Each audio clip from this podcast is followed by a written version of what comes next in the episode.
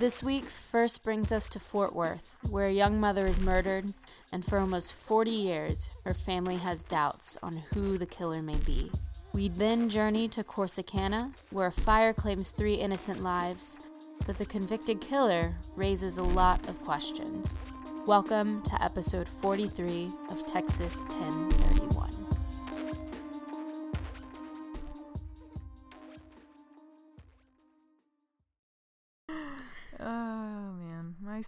Thought process sometimes It's just so ignorant. I just I don't even I don't even know I talk out loud. You know what I mean? Like you go to say something that you're thinking and then you're just like just kidding. Yeah, That's my- this whole podcast.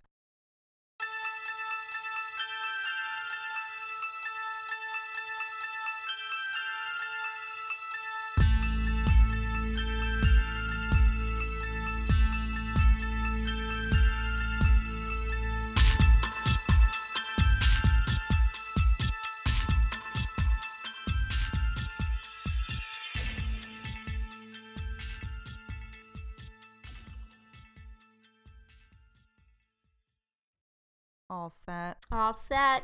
Okay. Engines are ready. Hey everyone, this is Cassie and Hannah. This is Texas 1031 and this is a Texas true crime podcast. And this is also our Christmas themed episode. Ho ho ho. Last episode of 2018 and uh, I'm first, yeah. Yes, you are. Cool. Yep, because we don't have anything because we, uh, Didn't have time. yeah, we just recorded last week. So you guys are lucky. This is your Christmas present from us, not having to wait a month. yeah, I was gonna say. All right, so yeah, cool. These are the last year we did Christmas Christmas themed episode where we had cases that were in or around Christmas time and vibes and stuff. So we're gonna do the same thing. yeah. Um, so like Cassie said, mine is in Fort Worth. There's a couple like it's a city like a smidge south of Fort Worth where this kind of all takes place in as well. Um, so my case this week I kind of miraculously found on my like first search of like Christmas murder. And I looked out because even though we kind of like to talk about, you know, the less covered, lesser known, whatever you want to call it, overlooked stuff, um, I did find a podcast that actually uh, had already covered it. And so lucky. that's where I got yeah the majority of my information from. And the host of the show is actually she's a journalist for the uh, Star Telegram in Fort Worth. Oh. Um, so I tried to like look up social media on it, and she has nothing. It's literally just here's the podcast, fuck off, and she puts out something like once a month, like a big story once a month, and like she interviews the people. Like the audio is like her interviewing these people, and it's really well done, and she's kind of a badass. Oh my God, can we like cross pod with her? No, she's way too cool. I No. know that's so cool, but I use I have used Star Telegram Yeah. for almost fuck, oh God every North Texas. She's really everything. cool. She has like a cute little southern accent. Uh, it's called Out of the Cold, by the way, if you guys want to go listen to it. I listened to a couple other episodes that she did, all really good. So, Nice. um, I think she's only been doing it for like a yearish, but uh, yeah, really good stuff. Anyway, um, yeah, she interviews the people, yada yada. So it's good content. Um, but this is mainly just about one murder on Christmas Day, but we will really dive into the family members, kind of the history of them, the suspects, and uh, possibly another crime or two as well. Um, but there are, like I said, a lot of people, a lot of cities, a lot of moving. So just get a notepad, whatever. yeah. Do like there. I do. Scribble Yeah. stuff down and then draw arrows when you Yeah. uh, start connecting shit together and then find out you're wrong, totally wrong at the end. It's okay. This one's pretty straightforward. So, um, so picture it, Fort Worth, Texas. This is in the late 1970s where we'll start. The murder will take place in 1980. Um, but this is the unsolved murder of Cheryl Springfield. So Cheryl was originally born in Breckenridge, which is a little west of Fort Worth, and she has one older sister, Jan, who was around two years older than her, or is around two years older than her. Um, they were both raised by their single mom, Pat. Um, their father really wasn't in the picture, so forget him. So you got Jan and Pat so far. The uh the family would move to the south side of Fort Worth when the girls were in elementary school. They were like 5 and 7, I think I remember her saying. Um, but by middle school they would move yet again to a small town called Crowley. Uh, Jan and Cheryl really weren't very close growing up. They kind of just bickered all the time and picked on each other. And when asked, it's actually kind of funny when asked um, by this host, fuck, I don't remember her name. I think it's Devana, maybe. You want me to look Maybe I up? should look it up. Um, she asked Jan in person, she was like, Did you and Cheryl get along or like each other? And Jan is so funny. She goes, Yes, no, yes. I mean, uh, sort of, yeah, uh, um, uh, yeah, yeah. Like she was very spastic in her answer, and it just it showed the honesty within I feel like what she felt about their relationship. I don't know. Oh. She was she was very straightforward. It was it was humorous. It was funny. I don't know if that you have to go listen to it because it was funny. Not really. I'm gonna cut all that out. So Cheryl would um excel pretty uh, heavily when they moved out of this uh, out of Fort Worth into this small town. She made great grades, uh, managed to nab a spot on the drill team, and um, now at this point, Cheryl is kind of a young teenager, 13, 14 years old. And she gets a hold of some town gossip that there is a new guy working down at the Quick Way convenience store. that was smooth. She went to like flick her pen and literally flicked it across the room I got pen on her couch. as like there's dog shit and wine it doesn't matter um but yeah so this new guy is supposed to be pretty cute um and it was there she would meet scott springfield um it actually wasn't the normal location he worked at and he was actually just filling in temporarily for the day so you know the stars aligned and they met each other. And he he recalls that like she came in and she had bro- had her she was I, I don't remember what leg it was but one of them was broken. And so she was all casted up and he was like hey nice leg. And that was the line that kind of won her over i guess. But like a reverse Bundy. yeah nice. Well no her leg was broken. Yeah. he oh oh okay i see Like but total reverse. she yeah in every sense of the word but i still got it um it would be a while before the two saw each other again actually. Um so when cheryl was 17 scott spotted her at a bar that she and jan had actually sneaked into. Um so soon after that second encounter the two would start dating. So they are super young. Um like very this is such a 1970s story honestly um and soon after that cheryl would get pregnant uh-huh. yeah. In 1977, Scott would marry Cheryl just a week before her 18th birthday. Ugh. So, not only did Cheryl gain a husband, but she would also gain a sister in law. So, Scott's younger sister is Cindy, our next character in the story. Um, Cindy and Cheryl were really close. She spent a, they spent a lot of time together. She really included Cindy in their lives. And later in the story, they'll end up living together. So, uh, when you or when I listened to Cindy's interviews, she was all she could say was really great things about Cheryl, how she really looked up to her, and she was just very sweet and a great person. Um, not long into the marriage, Scott begins to resent his new role as a husband and soon to be father. Big yeah, shock. Like in his early 20s. if that, I think like 19, 20 something. like oh, that, yeah. Um, the two were dirt poor. Uh, he worked at a Radio Shack, and when those were still around, and Cheryl, still pregnant at the time, was a manager at a burger place in town as well. Um, they barely could afford. Uh, this story is actually really sad. I won't really go over the whole thing, but Yeah. they barely could afford the emergency room fee, which was twenty five dollars when their son was born. Oh my They were god. that poor. Yeah, it was it was bad. So February second, nineteen seventy eight, Scott Allen Springfield would arrive early, and the two newlyweds would finally become parents. So he was named after his dad.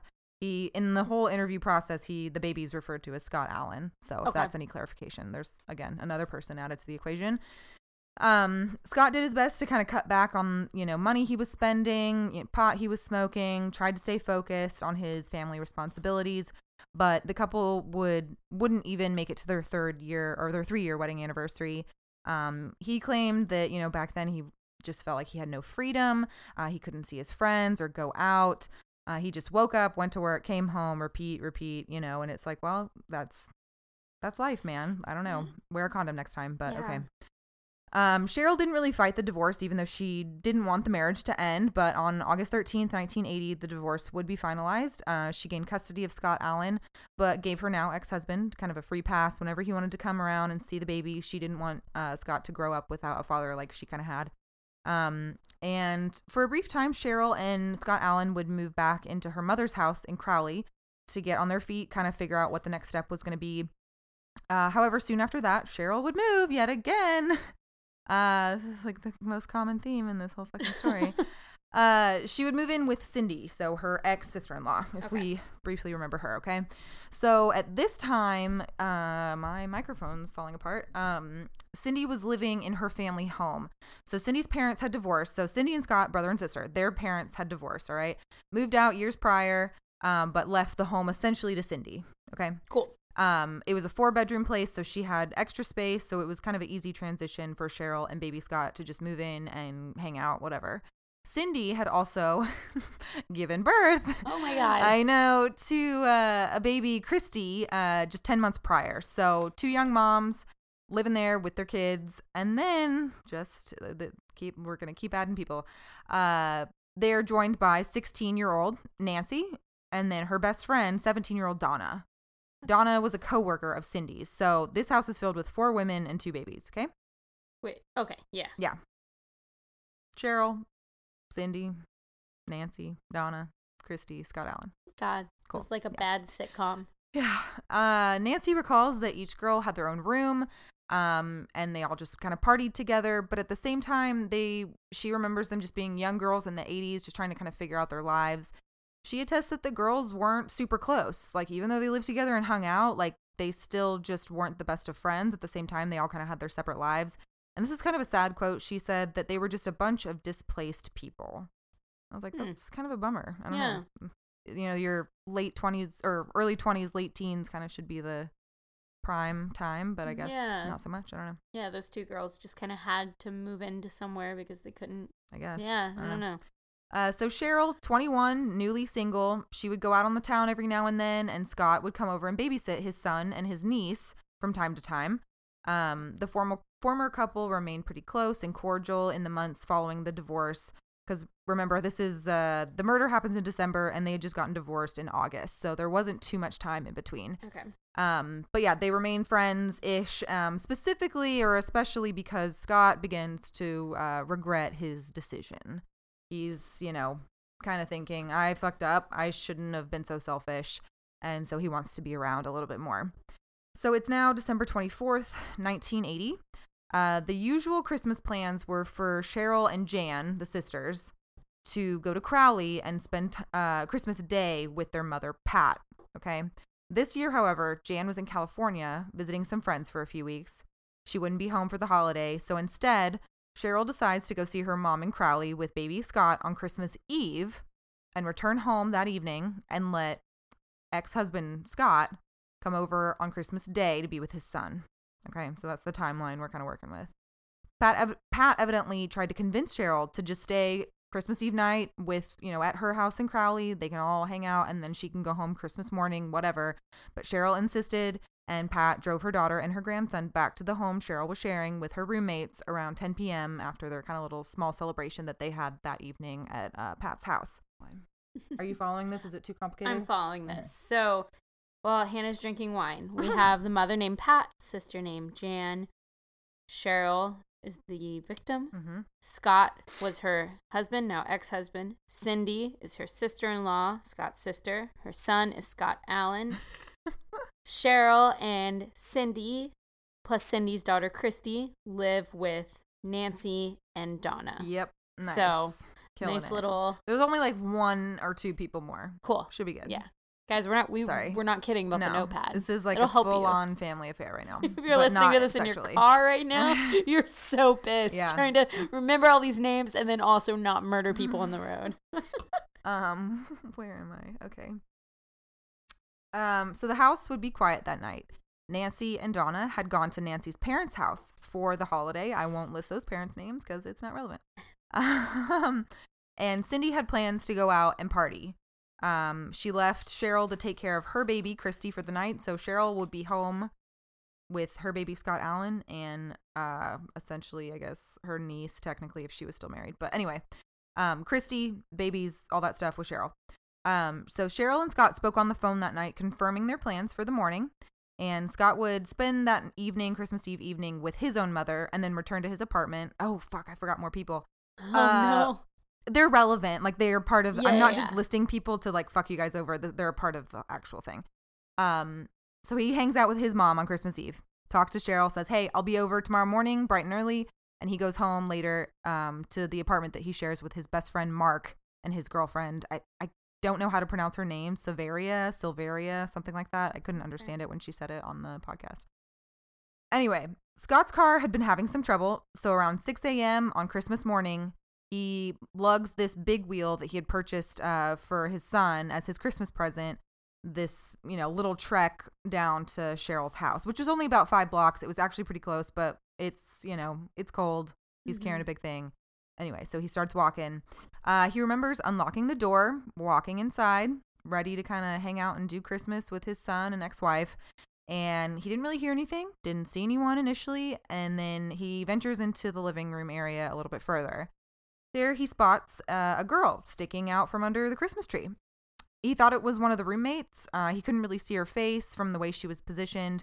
And he honestly just kind of thought that one of the girls had gotten drunk and passed out under the tree and she was also naked so he thought okay you know everyone was having a good time last night and it was he knew that these girls partied he had never actually met the other roommates if i didn't mention that already he didn't know what they looked like so it wasn't uh, a concern to him right off the bat because he didn't know who it was and was just like whatever man like and there wasn't any blood No. or okay. yeah. Okay, so um he began to then hear Scott Allen crying in the bedroom. So he runs to find the baby unharmed, but still no sign of Cheryl. He then realizes he needs to go back and see what was really happening in the living room. Uh, he can now see that it is his ex wife, Cheryl, lying naked under the tree. Um, he makes a series of kind of frantic phone calls to the police requesting an ambulance because he thought maybe Cheryl could still, you know, need help, be saved. He didn't realize that she was already dead. Um, he calls his mother, Cheryl's mother, and then his roommate, Mark. Um, so Mark and his girlfriend arrived first since they were just, you know, those five blocks away. Um, and Mark would walk in and end up covering Cheryl with uh, like a sheet or a blanket or whatever, just out of, you know, uh, So respect. people in the crime scene. I know. Well, and at one point, um, Scott even mentions that he he reaches down to touch her because he, you know, it's an automatic reflex, right? Right. But he was like, "Oh, you don't touch anything," you know, Oh like clearly this is not a good thing. That's really smart. Him saying that makes me like like I wasn't I'm not gonna write anything down about him anymore. well, but at the same time, you could use that against him because it's like, well, I don't know, why didn't you touch her? That's like, if you aren't think if you're thinking devil's advocate, it's like, well, if you really cared, you would have reached down and tried to help her, That's right? true. And yeah, so Also, when you laughed right then, you looked like Stassi. oh, thank you so much. When she laughs, when she like brings her head back and laughs. okay, Yeah, yeah, no, it was take cute. you should take it. Yeah. Thank you. Um, God, I keep losing my spot. All right, so yeah, Mark comes in, covers her with a blanket, and then they he and his girlfriend would take baby Scott back to their apartment, just get him out of the crime scene, let the adults kind of do their thing. Um, police would arrive. They would also find baby Christy. Remember, she was there too, Oh, that's right. but she was again unharmed in her crib, chilling, whatever. Um, Cindy, the other roommate, sister in law, all that stuff, she had stayed out all night drinking. You find out later Cindy was a bit of a hot mess. No Yeah. judgment, but she it, there she has some drug and alcohol problems. Okay. So, um, anyway, she stayed out all night drinking. She was freaking out on her way home because she thought she was running late. Because at you know Christmas Day, she was supposed to take her daughter Christy to her mom's house and celebrate, and she was like, "Oh fuck, I stayed out all night. You know what's happening?" She arrives home. Cops are swarming the house, the whole area. Um, and sh- they're not letting her inside, and she's just like, "No, but I live here. Like, what's going on?" And they were like, "Look, your kid's fine. We're taking you down to the police station. Your sister-in-law has been killed." Hey. or your ex sister in law, whatever. Um, so she goes down to the police station for questioning. They would interview Nancy and Donna. They would reach them at uh, Nancy or Donna or whoever's parents' house, wherever they were at. Um, they take down Scott and Cindy and they start questioning them about the events that night and that morning. Nancy even remembers that, um, or she was interviewed and said, I that she never went back to the house again. She said that her relatives would come by and pick up her belongings. She never stayed in that home. Um, she started receiving threatening phone calls saying that she would be next, and you know, uh, if you tell anyone, like we're gonna fucking kill you, and all this stuff. Some of the phone calls, she says that they weren't able to be traced, but like one of them, it was some you know punk kid in town that she had bought pot from Dude. or whatever. Just like fucked up small town people, just like being assholes essentially. Um, but it got super serious in her life because her own mother uh, forced her to move to San Antonio for a few months because she was so worried about her own daughter being like uh, the next victim, essentially. Wow. So there was like a makeshift witness protection program or something. Yeah. Um, Jan would be notified while she was in California, um, and she came back to Texas as soon as she could.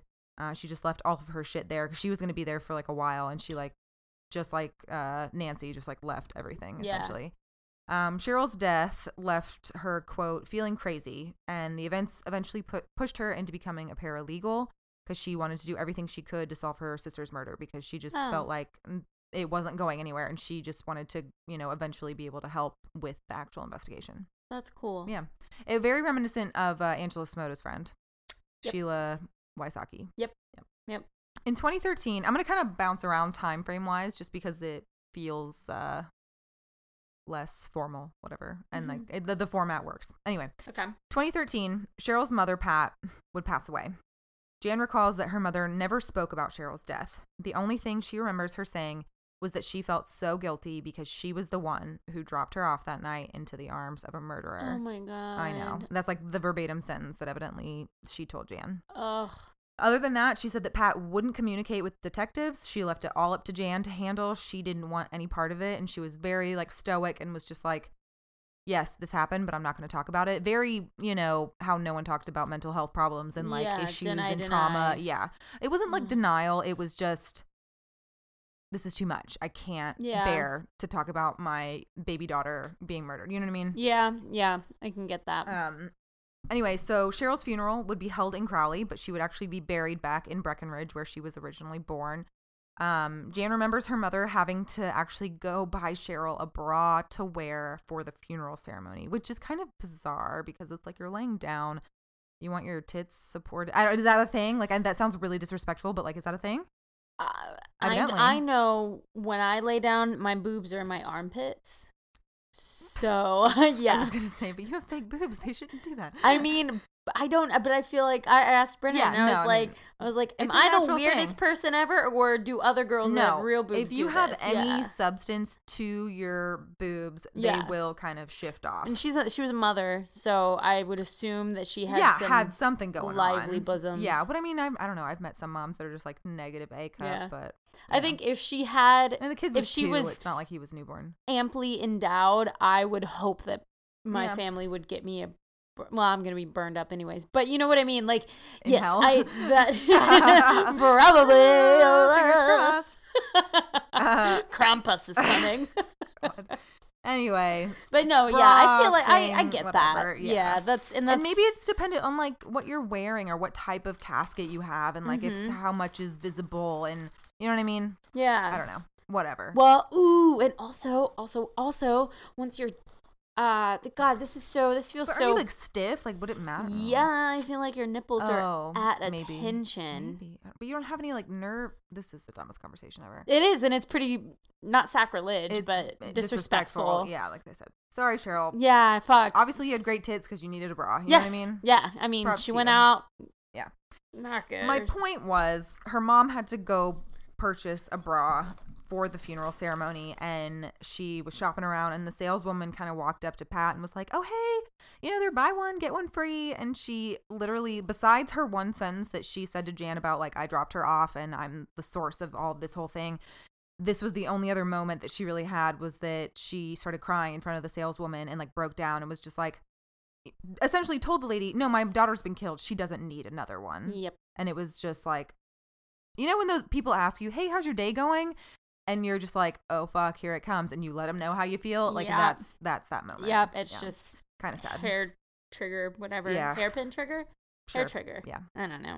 i don't know uh, combative. yeah Yeah, no, that's that's that's fucking sad though, Yeah, this this poor woman just had to keep, to it all together, inside, and yeah, and exactly yeah. like why can't the funeral director or the fucking whoever go buy a bra you should have those like part of the package you know yeah, I why know. couldn't someone have gone into her bedroom and right i also one of thought that I was like did she not own any or maybe or maybe, maybe her like, mom was like, I want her to be dressed nice. I want her to look Maybe. beautiful. You know, she was in a turtleneck and jeans, like I mentioned it in a second. She wasn't dressed in like a fancy schmancy whatever. she had she must have.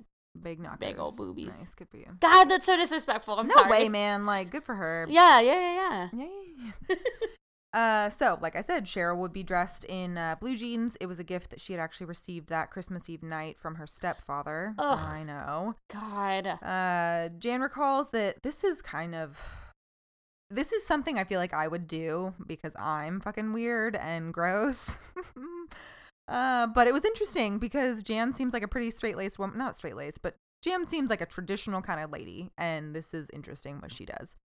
She recalls that the makeup that they had put on Cheryl was so thick that she couldn't even uh, see this specific chickenpox scar that she knew was on Cheryl's face. And she said that she licked her thumb and like wiped off the makeup to just see it. And like she said, it's kind of sad because she was like, that's when reality sort of set in that like, this is what's happening. My sister is dead, you know? And then she remembers Cheryl wore a turtleneck, right? Um, and she said she was like standing over her at the casket, and she like pulls down the turtleneck, and she sees she. Well, you, I'll tell you later. She uh, is strangled. Mm. Um, and she sees this massive, you know, ligature imprint that ha- was remaining on her neck from, you know, being murdered. And she said she was like feeling around it and like not like she was like touching her dead sister on her neck and like where it happened. And that's why she had the turtleneck on to cover it up. And she said she reaches around the back of her neck and that's where she can feel the staples that are like in her neck and head. Jan. I know. It was like, Jan, girl, you might want to like Don't not don't fuck with your feel sister around a dead body after Yeah. autopsy. and like wipe off the makeup. Like they worked on that. Like it may not look great, but they did it for a reason because it's like, Like, and, I can I'm not kinda- trying to get pissed at you, Jan. Like no, I know. That takes me back to that scene in My Girl where Oh fuck, that movie was like everything. Yeah, to me. she's freaking out because he's not wearing his glasses. She Right, can't- yes. And she's like, my this my sister. You know, she had that Mhm. scar. Like I know she had that scar. Like I can see that. I cannot see her fingering around the right. staples. It's like kind- that's that's a little much. it's a little much, I but also give her the chickenpox scar thing. yeah, the grief. I don't know. Grief does Yeah. a lot of weird things to you. You, just want to know and like see you it wanna and feel her. it. You want to yeah, try to feel close for to sure. her again. But I was just like, holy shit, she's you got to the fucking staple like that's so sad it's so traumatic she was in another state like i can't imagine the guilt she felt for not For sure. being there and like not being she mentions at one point in the interview like i keep saying but she said you know how kids or siblings sp- specifically of the same sex they usually hate each other growing Yeah. up you know Oh, you're yeah. a couple years apart and you're into different shit and she said but eventually you know you grow up and you become best friends and she said we never got to get to that point. and i was like god fuck you damn it that's like so ugh. sad god fuck you damn it what I, I say I fuck mean, you, yeah. Jan. um. Anyway, Jan, I think you're cool. All right. So fast forward 2017, 37 years after Cheryl's murder. Okay. So Detective Jeremy Roden would be the newest cold case detective to basically inherit uh, Cheryl's case. All right. So spoiler alert. No one's been caught. It's cold. Uh, he would state that uh, Cheryl's body, this is kind of when we get into actually what is happening with Cheryl, okay? Cheryl's body was found with a blanket covering her, placed there by her, the friend Mark, like I said. Um, she was nude. She had been raped. Mm. Yeah. She was covered in scratches and bruises from an obvious like beating or struggle. They're kind of uncertain. And this is new. Um, so she had been strangled to death with a thick, sheared off iron cord. So the cord that connects to your iron that you iron your shirts with, someone cut it off and strangled her with it. so an existing iron that was in the Correct. house okay Yes. It was from that home. Um, so in 1980, it wasn't uh, common police practice to interview children, especially a two year old, but they did kind of wonder if Scott Allen had uh, seen anything since he was found in, you know, relative distress. Um, and Jan, fucking Jan, she remembers Scott Allen saying that the bad man hurt Mama. oh my god okay yeah, all they could really get out of him. and that's very specific Ooh, Yeah, well, questions and theories. I I think of my nephew who is gonna be three here in like March or something like that, and it's just like I don't know. I don't. Two year olds can't. They can talk to you obviously, but like Mhm. it could have been anything. You know what I mean? I've heard of so many cases where they interview children. I mean, look at fucking Burke Ramsey. You know what I mean? Like it's Yeah. just. It's uh hard to decipher what the truth is, what they really mean, and like what it all means. Of like, did he look like someone that you're told not to speak to in real life? right, and did that's he, why he's a bad did man. you actually know him were you like it it's you don't know Yeah.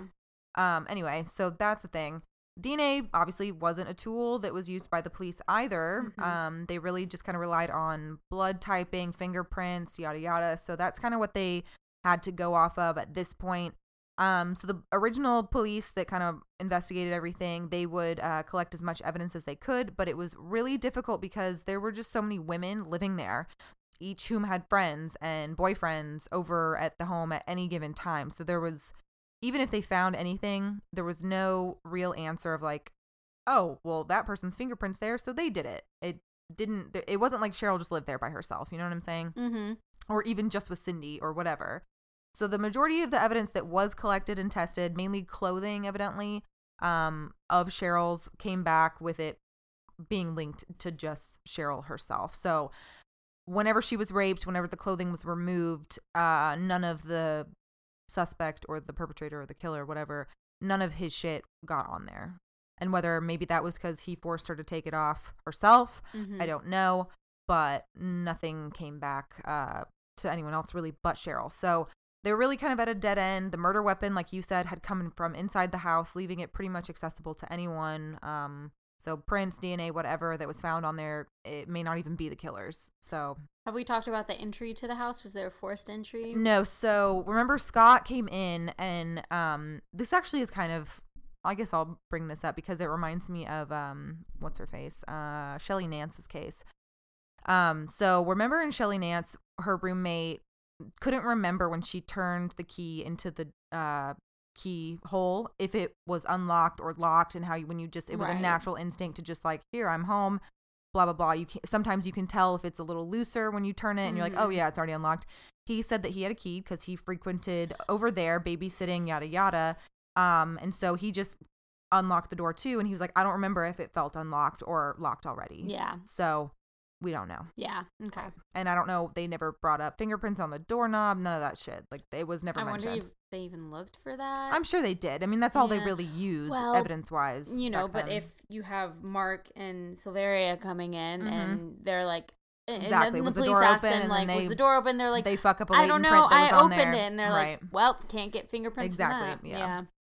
so anything that could have, and it's no not their fault for showing No. up and trying to help, Nope. but it it, it could have uh, definitely messed up the whole entire Yeah, crime scene. Not Absolutely. everyone always thinks of things as like For this is a true well, and like crime. we said, I mean, Scott even was like, I don't need, I shouldn't touch her because Mhm. he was smart enough to realize, oh, this is a crime scene now. Yeah. and most people don't. And so, yeah, you look suspicious if you think that way, though. It can turn on you. it can, know? especially if it's all for naught and she Mhm. doesn't end up having anything on Right. her. Yeah. and then you just put a target on your back. Anyway, Yeah. Um, blah blah blah. Lots of evidence was linked back to just Cheryl, like I said. So again, Detective Jeremy Roden says that he, um, this is kind of terrible, but like interesting too. He heard, um, and he didn't really say where or how or through the grapevine of all the the detectives that had come before him. But he has heard the story of um, a few of Cheryl's neighbors claiming that they saw her outside on the porch of her home with an unknown male around 2 a.m. that night, arguing and yelling. This is the sad part is that there are no statements from these people. We don't have their names. There's no suspect description. It is essentially all hearsay. There's nothing in the case file about it. I, you know, that's all he really uh offered up in that reference to that little detail, but it's just like what the fuck 1980? Like write this shit down. Like unless it got lost and I don't want to like, you know, put the blame on some, you know, rookie cop that was taking the statements from the neighbors, but like what the hell? This could be a huge lead. Yeah. It probably is the lead. Yeah. So he said the I guess there was like a school nearby, uh, uh, like a Bible school, a seminary school, and he said the only information that he has is that they most likely were seminary students. And then I thought, okay, what about housing records? And that's when he immediately starts talking about the landlord, the owner, and then he said, you know, that no one was keeping real like they the people that were living there, these alleged witnesses, um, they were renting and that like no one was keeping real records of that kind of thing. And even still, it's 2017 did someone keep great records 40 years ago? No. Right. You know what I mean? If they're still alive, if it's the, still the same homeowner, that kind of thing. That sucks. Yeah, it That's the shit that can and will make or break a case. Mhm. Like in fucking crazy. Laci Peterson, the neighbors that never got interviewed were like, "No, I saw her walking at this time, which Right. means the murder couldn't have happened at this time." You know, it's like, oh, But eyewitness, like eyewitness testimony, is also like the least Total reliable. farce, yeah. But at the same time, I don't know who's out on their porch at 2 a.m. on Christmas Eve in a small town. I don't know. right? Yeah, like that. You would think that's and they're seminary students. enough. They're not getting fucked up. They're probably sober as shit and That's like true. knows, know what's happening. That's true. Uh, whatever. So Scott was obviously a person of interest initially, as most spouses or whatever significant others are.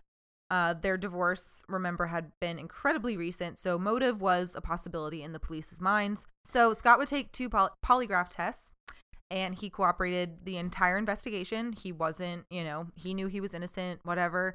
He would be ruled out as a suspect shortly thereafter.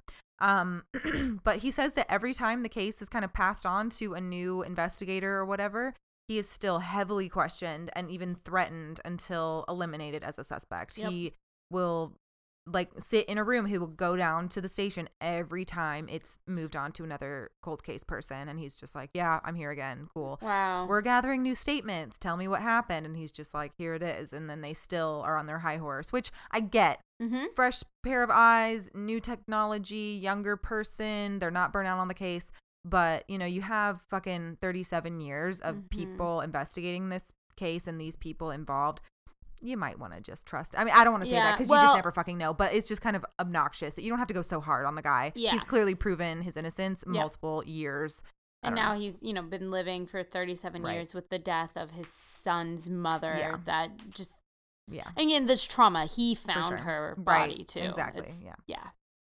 So during uh, Jan's quest for you know justice and answers with her paralegal stuff and like just really getting heavily involved trying to figure out what happened, um, she would submit open records requests on Cheryl's case. She obtained crime scene photos, all the files, etc. She even interviewed past detectives on the case. Like she fucking did it. Like she wasn't messing around. She wanted to figure out what the hell was going on. Um, and this is when I had to transfer myself to my notebook paper. Look, this is when the podcast goes downhill. I didn't have time to finish typing this out, so the rest is on. This is all scribble scrabble. God damn it! Just like mine always Yeah. is. So, All right, bear with me as I try to read my handwriting and give you guys a decent story. eat. So, um, a few suspects were kind of uh, in development with police um, years kind of after, um, during, like right after, and then kind of working theories throughout the years. Okay. So, um, detectives even told Jan at one point that Henry Lee Lucas even confessed to her murder, but gave like some bullshit detail that she was wearing this like black nightie or something, and clearly she was found naked. So, I thought that was kind of interesting God um damn, like how did he even like hear about it i don't know that's just kind of bizarre which makes you think like was he in prison with someone i, I don't know it's just, Mm, I don't know. mm. um so anyway the two main suspects that detectives kind of focused on um were actually both connected to cindy the sister-in-law Mhm. now i really i love cindy she's actually uh, kind of cool but not great. Um the first person that they suspect is her ex-husband ricky brothers. So this is the father of christy their daughter. Um he evidently kind of had a bit of a history nothing too criminal but he was just a little erratic had a bit of a temper uh wasn't just he just wasn't a great guy i guess but he eventually committed suicide. So um i guess he is irrelevant at this point. So Was it because he was guilty of the murder? no i think he was troubled based on Oh. kind of the brief summation that i gathered Fuck, that sucks then. Um, the second suspect, and the main one that uh, has lingered, is Barry Kelly. This, this guy. So, uh, Barry and Cindy met by phone. I don't know what that means exactly. I think I know. you think Cindy was like a sex, but they were No. teenagers. I don't know. No. The- I You I just call random numbers. can't remember where I heard it or read it or saw it in a movie back in the 80s and 90s before there were there was internet oh, dating. Oh, it was like call this hotline. We'll hook you up with a single kind of person. Exactly. And it was kind of like Fun. they they hook you up like you think that's still a have thing. a voicemail thing where you're like Oh. my name's Cheryl and I Oh, yeah, like yeah, blah yeah. blah blah blah blah and then you can I'm Cindy. kind of 20 go through old. it's like I like press party. 1 to connect press two to move on you know right, it was like option. OG Tinder Okay. mhm Whoa. yeah so that Swipe could left, be it click left, click one, two. exactly Yeah. Okay, I get it now. She didn't go into that. That makes sense. So Barry Kelly, they meet by phone, like I said. Um, when Cheryl and Cindy were actually young teenagers, so I know that they mentioned that Barry is a bit older than Cindy, but um, like not by much. And so it's kind of creepy if this is the case with this phone service situation. Mhm. Like, why would Cindy have a profile at, at when it, when she's a teenager? Like, she's kind of a party girl and a bit of a rebel, but like, I don't know.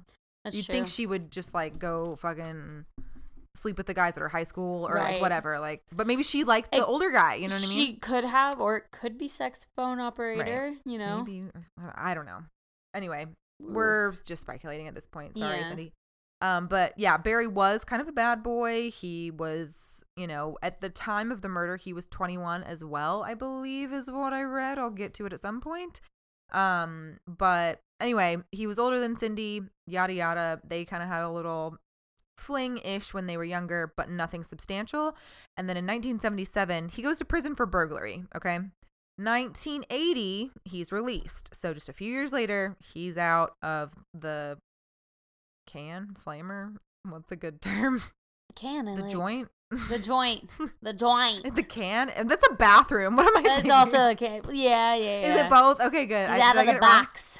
The box. That, I think that's Out solitary the though. box.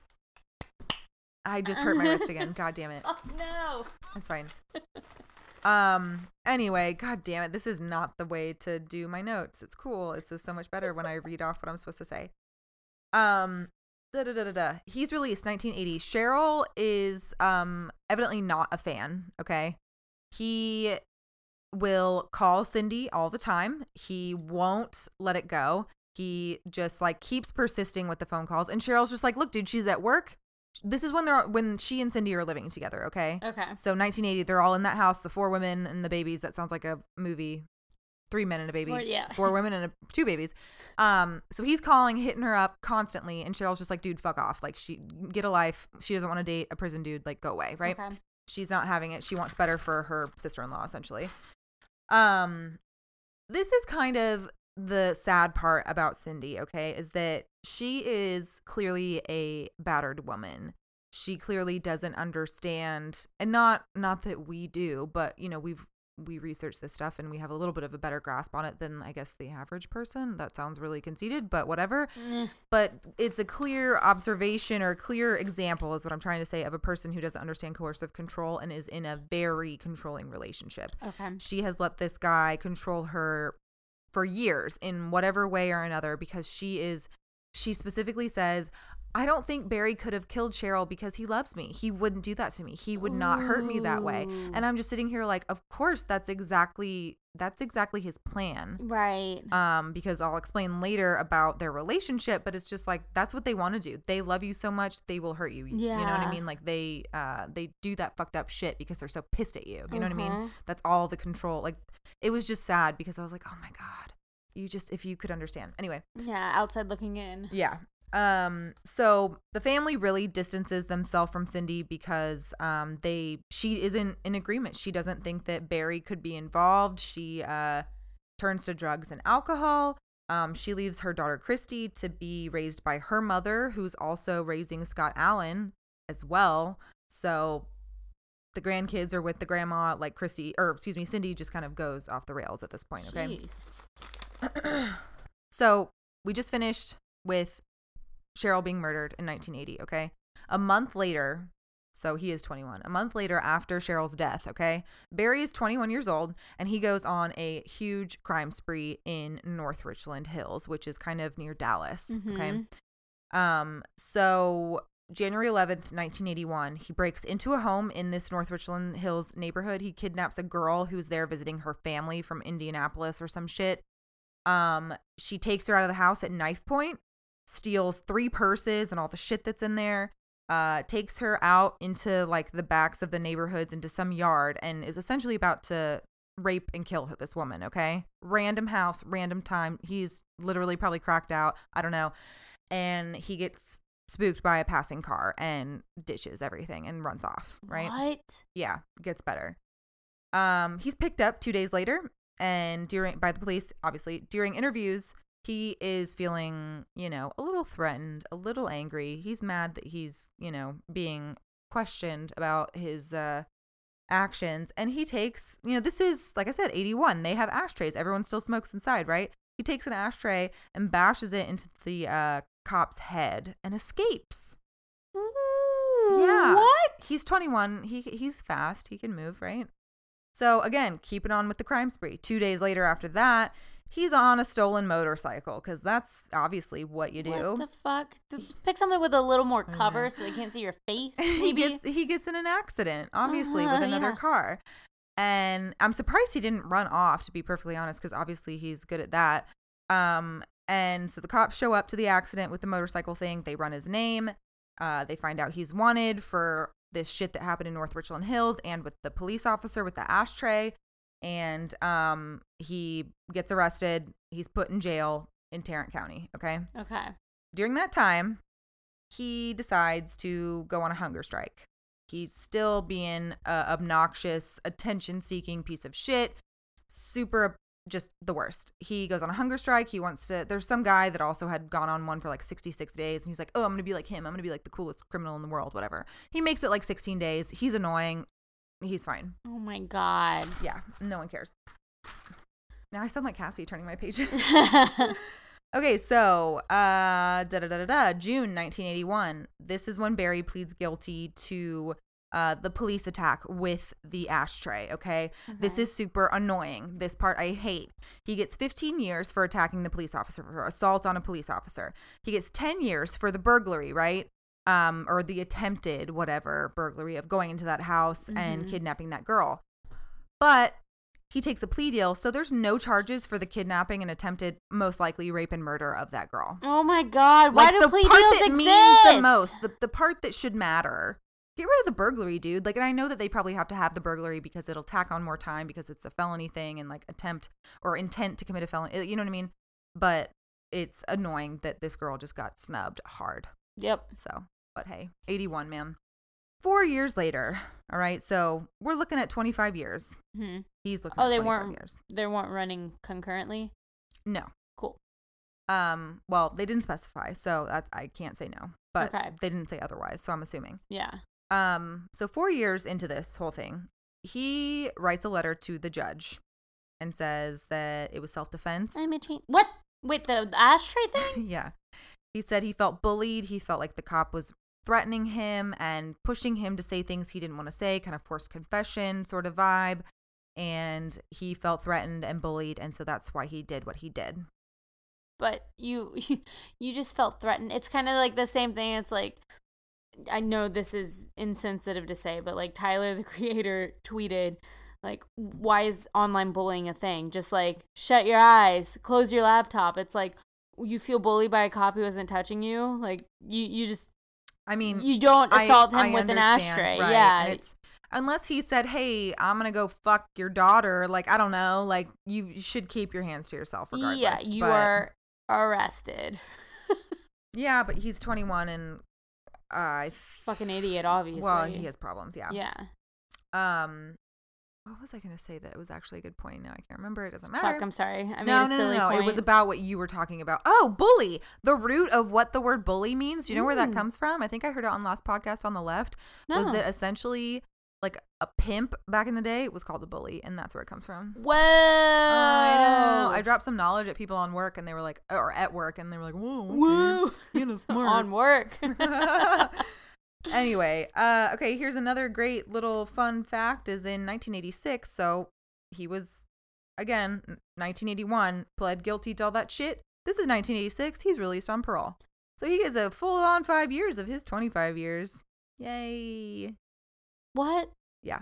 The fuck? Oh, okay. I thought you were going to be like, you did math wrong. I was like, wait, no. No, no. I'm just. I think the courts did math wrong. yeah, for sure. All right. This is when it gets real fun. Oh god. So he's out. Okay.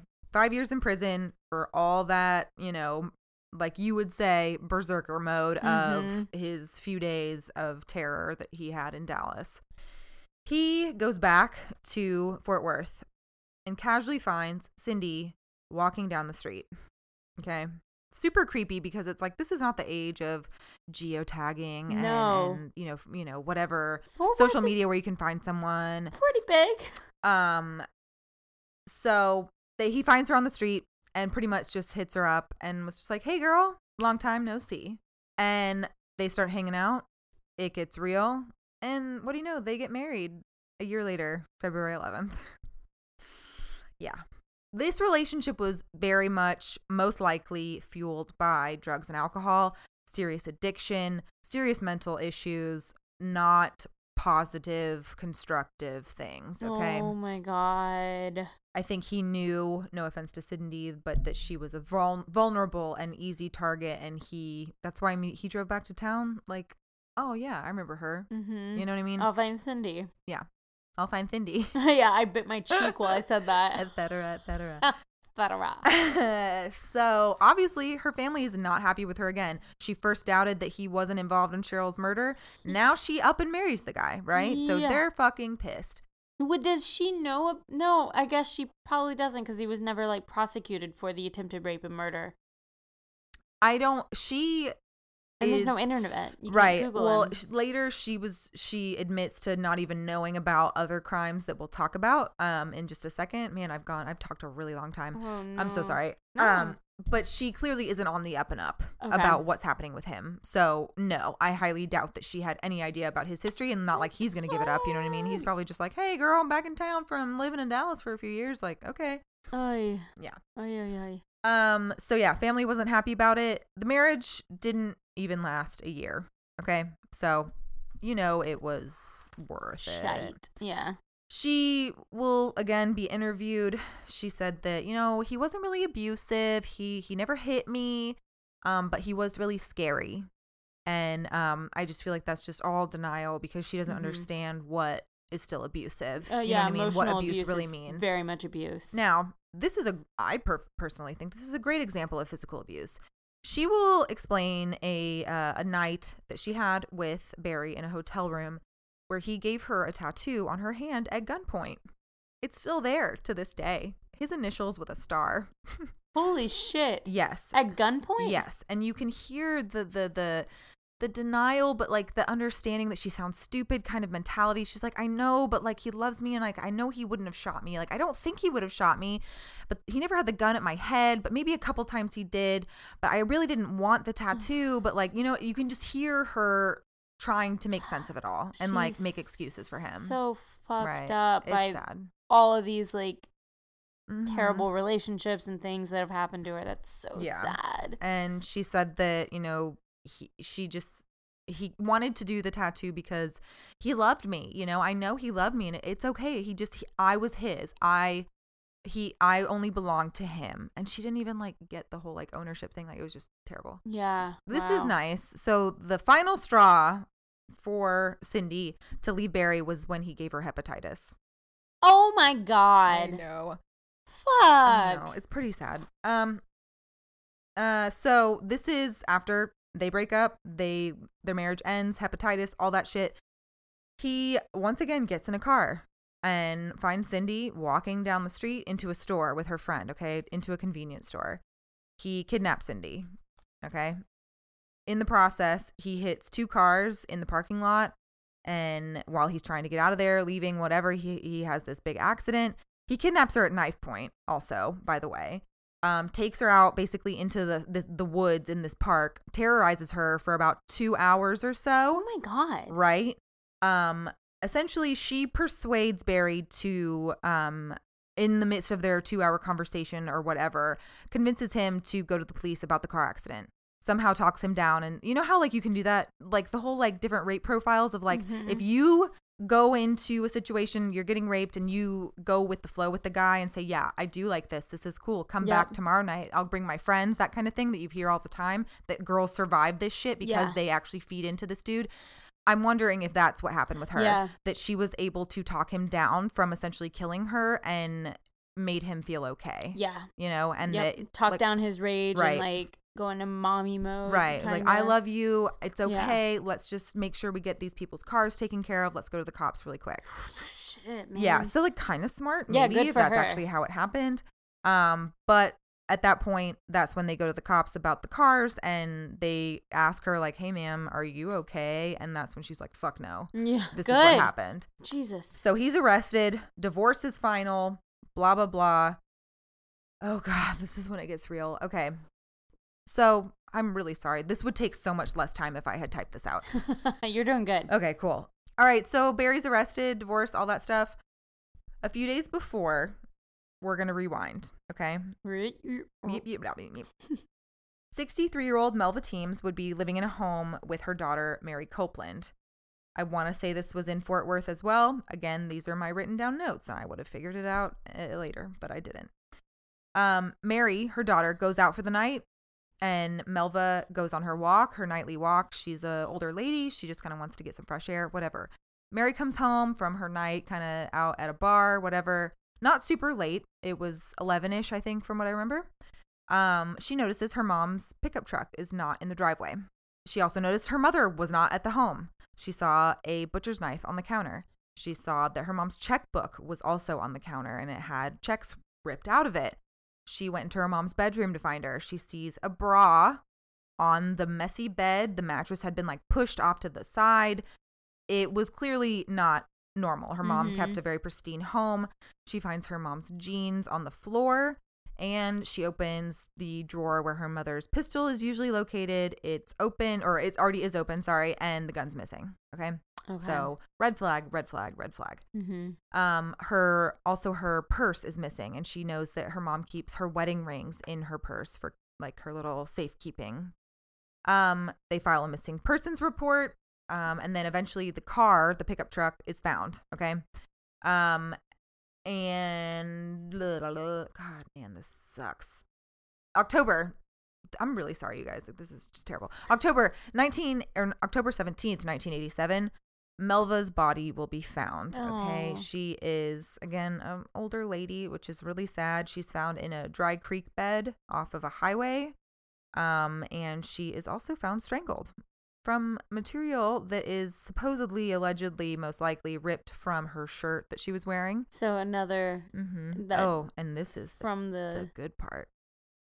The knot that was tied is the same style of knot that was tied with the iron cord on Cheryl. Oh my god. I know.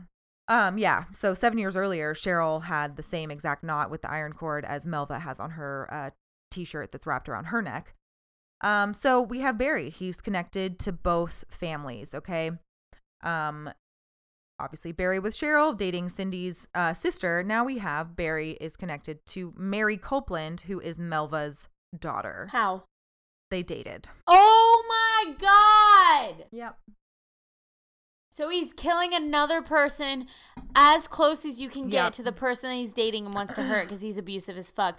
Oh my god, he totally did it. So, um, Oh my God. I know. So Barry and Mary Huh? would meet in December 1986. They dated for a while. Um, Mary claims that they had sex in the home that she and her mother would they shared together. Um, but their relationship kind of fizzled out and it ended in February of 1987, which remember is when he married Cindy. Barry was sleeping around, which is fine. But don't give people hepatitis. yeah. That makes you a dirty slut, not a fun slut. oh, fun sluts. Um, yeah. So he don't doesn't talk to Mary anymore after they date and gets married to Cindy. But in June, uh, he starts calling Mary again, Mhm. and um, so obviously he had known Melva. Um, Melva was very nice to Barry when Mary had uh, dated him. She had given him money to like you know go fix his car. Um, she was very kind to him and really not I don't want to say took pity on him, but she was like, "Hey, this is my daughter's boyfriend. Like it's, you know, let me be nice." Um and this is also another fun fact about the night is that multiple sex workers would tell police that they saw Barry that night in Melva's truck. Same blue and white, whatever the colors were, I think. And if there's one thing I know about sex workers is they are always on the lookout because they are scared all the fucking time. One of them even tells police that she shot up heroin in the truck. Oh, And Barry pulls out wedding rings that he tells her he got from an old lady. that's really specific. He I know. And then But he, of course they don't trust her because she's a sex worker. oh no, they it, it goes somewhere. Don't worry. Really? Oh, thank God, Tarrant County. Um, he also tells the sex worker about the rings, like I said, but he also says this truck is hot. Essentially, you know, it's stolen. It's gonna get picked up later. Like, you know, can't stay here long. Essentially. Yeah. And obviously, he ditches the truck because they find it, you know, soon after uh, Melva's murder. Oh Um, Barry will pawn the wedding rings for four hundred and fifty dollars that he used to as a down payment for another car since he had to get rid of uh, Melva's. Mm-hmm. Um, Mary actually kind of does some badass like detective work because she finds a semen stain on her mom's bedspread. Fuck yeah. yeah. So, and she will. This is actually good police work too because they were like, okay, whatever. Maybe your mom was having sex, right? It's like no, no, no. My mom is very old. Right. well, that. And she said, I never had sex in my mom's bed. We did have sex at that home, but I, never in my mother's bed. And also, they were able to actually determine that her mom didn't even own that bedspread when she and Barry were dating. Oh. So they like went to pretty good lengths to be like narrow this down of like, all right, this could maybe be his. You know what I mean? Yeah. So it wasn't from sex with Mary, and Right. it wasn't from We're- before. Yeah, they it- made sure his defense now. couldn't say, Right. well, they probably There's no timestamp that. on semen, that kind of thing. Yeah. Yep. Anywho, Wow. this is also this case is actually really great, despite my not doing a good job at it. No, no, no. This is crazy. I'm on a roller Okay, coaster cool. ride. Um, so this is awesome. So we're at eighty-seven ish now, right? I think whatever. Mhm. So DNA had never been used in a Tarrant County criminal case up to that point. So I guess we are in Tarrant County. I don't even know, man. It's fine. Look it up. Um, so DNA not used in Tarrant County criminal case at any point. This is all fresh, right? So we know 83, 85, that's when DNA is really on the rise or like found out. It's starts getting into criminal cases in the 90s, okay?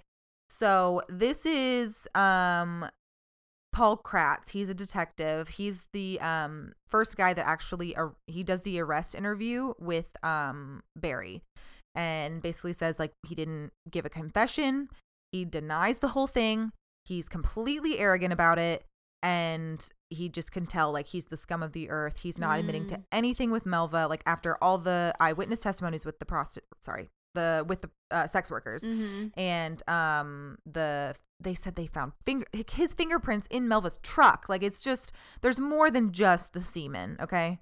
It, it, it's Wow. obvious.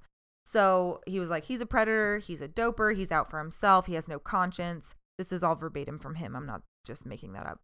um Cindy claims that she never knew Mary, never had heard of her, didn't know who Melva was. You know, obviously she hadn't been in contact with Barry for a long time, and then he just shows up out of the blue and they get married. You know what I mean? It's not Right. she's not on the, you know, forefront of what like he's up to, you know. So detectives come and talk to Mary, or excuse me, talk to Cindy about Mary and Melva and like the situation. They don't really give super details about what happened. Um, and it's they don't come right out and say, "Hey, your ex-husband Barry is on trial for Melva's murder." Mhm. They don't really go into that. They just tell her, "Hey, whatever, this is what's happening and we're going to question you." And she's subpoenaed, but she never has to testify, Okay. which sucks because I feel like That could have been like eh, he almost he- like character witnessy type. yeah, and also she could have testified and said, "Yeah, he kidnapped me." And, Right. You know, I mean, maybe not because maybe that's not admissible because it was a separate case and you can't bring that into someone else's thing. But I don't know. Yeah. She Maybe never that's had punishment phased shit. Maybe. Be like, here's Yeah. his character Well, now. because I mean, they're not obviously not going to bring up the North Richland Hills girl because she wasn't actually her thing wasn't even tried. You Right. know, like it's mm, whatever. And that, by the way, pisses me off so much that jurors only are privy to information pertinent to that specific crime and they don't know the background of the criminal. I feel but like I that see is how it goes both ways, though. I know, I know, but like in an instance like this, it's like, yeah, there. Yeah, I don't know. That could you you should be smart enough to ascertain the difference between like we've said before how like fucking Michael Peterson how they brought in homosexuality into the staircase you know murder thing. Yeah. it's like that has no relevance right. necessarily with the murder motive maybe but not really if you Mhm. come when it comes down to it but if this guy is clearly obviously raping and killing and kidnapping women that should maybe fucking be brought up Right. like that holds a lot more weight in my mind Mhm. Fuck yeah, because but you're right. It is a double edged sword Yeah. because you could cast Mhm. unnecessarily doubt in a juror's mind because some kid was caught with pot a few years back Right. and like maybe did some petty thievery. exactly Yeah. yeah. yeah. Yeah.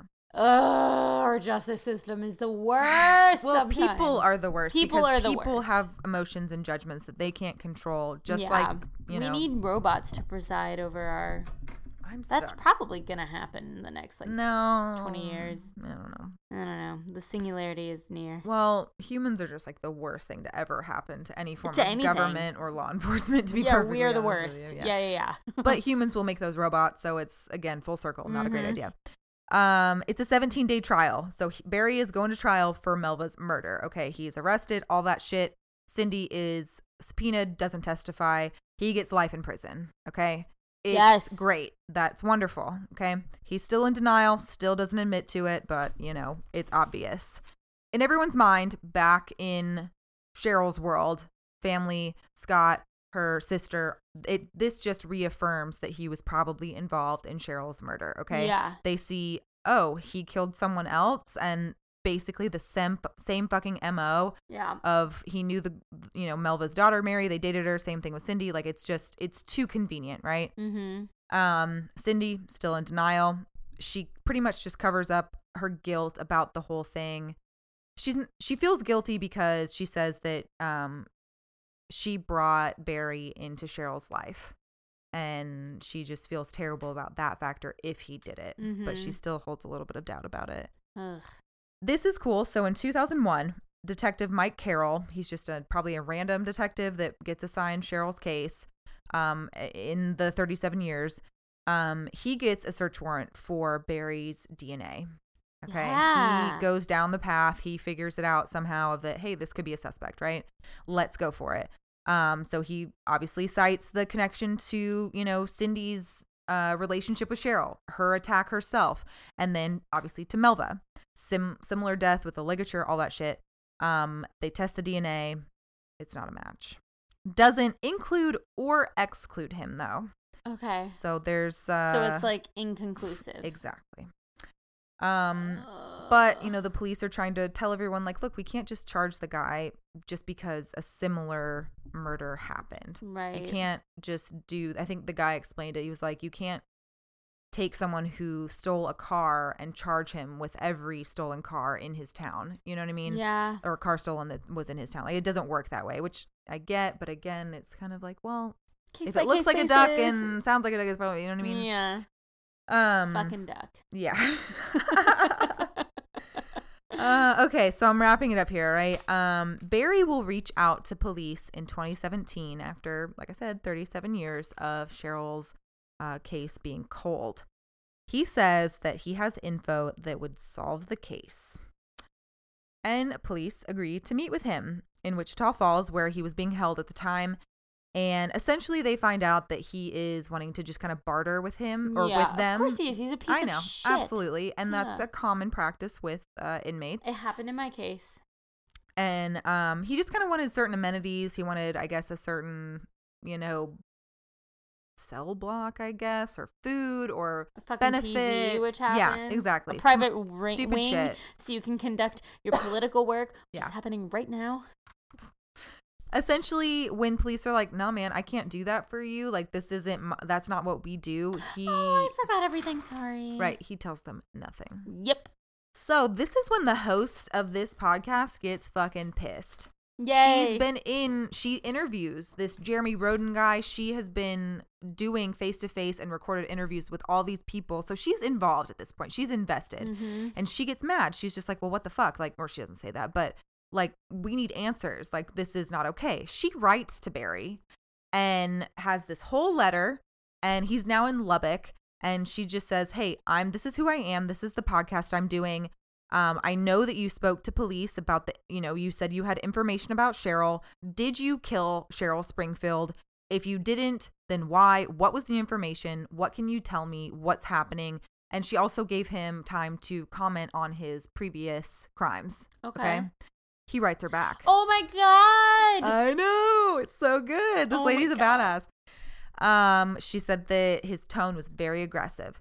Very, you're accu- accusatory of like, well, why am I on a podcast? If, I mean, I feel like you're just gonna frame me for this and like blah blah blah blah blah. Like he doesn't obviously understand what a podcast is and what she's trying to do. Yeah, he's been in jail for how Right. many long years. And I mean, she he even says, "Well, how can I trust that you you're a real journalist for the Star Telegram? Like you could just be working for the police." And she's like, in my mind, I was listening to that, thinking, just like, what do you want her to do? Like email you her like or scan her like photo ID of her job. Like, what do you mean proof that you're a real journalist? like, okay, what does that even matter at the end of the day? He was uh claiming that I don't know the the reason why that he wasn't giving up the information about Cheryl that he had originally said that he had was that yet again the police were acting very threatening and bullying him. Sounds so familiar. Um, and that he just kind of backed down and didn't want to go through with it. Mm-hmm. Um, and he just eventually in the letter had no comment on Cheryl. Um, but he insists that he didn't do it.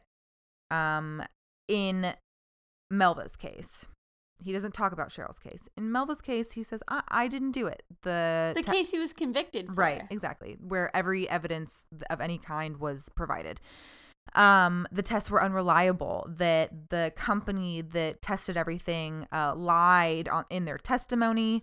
Um, that all this shit, like the def- he had lack of defense, like all this stuff, like he just throws everything that he also does in his appeals. It's just bullshit Yeah. essentially. Um, this is also the first case upheld by Texas appeals courts referring to DNA testing denial claims. Okay.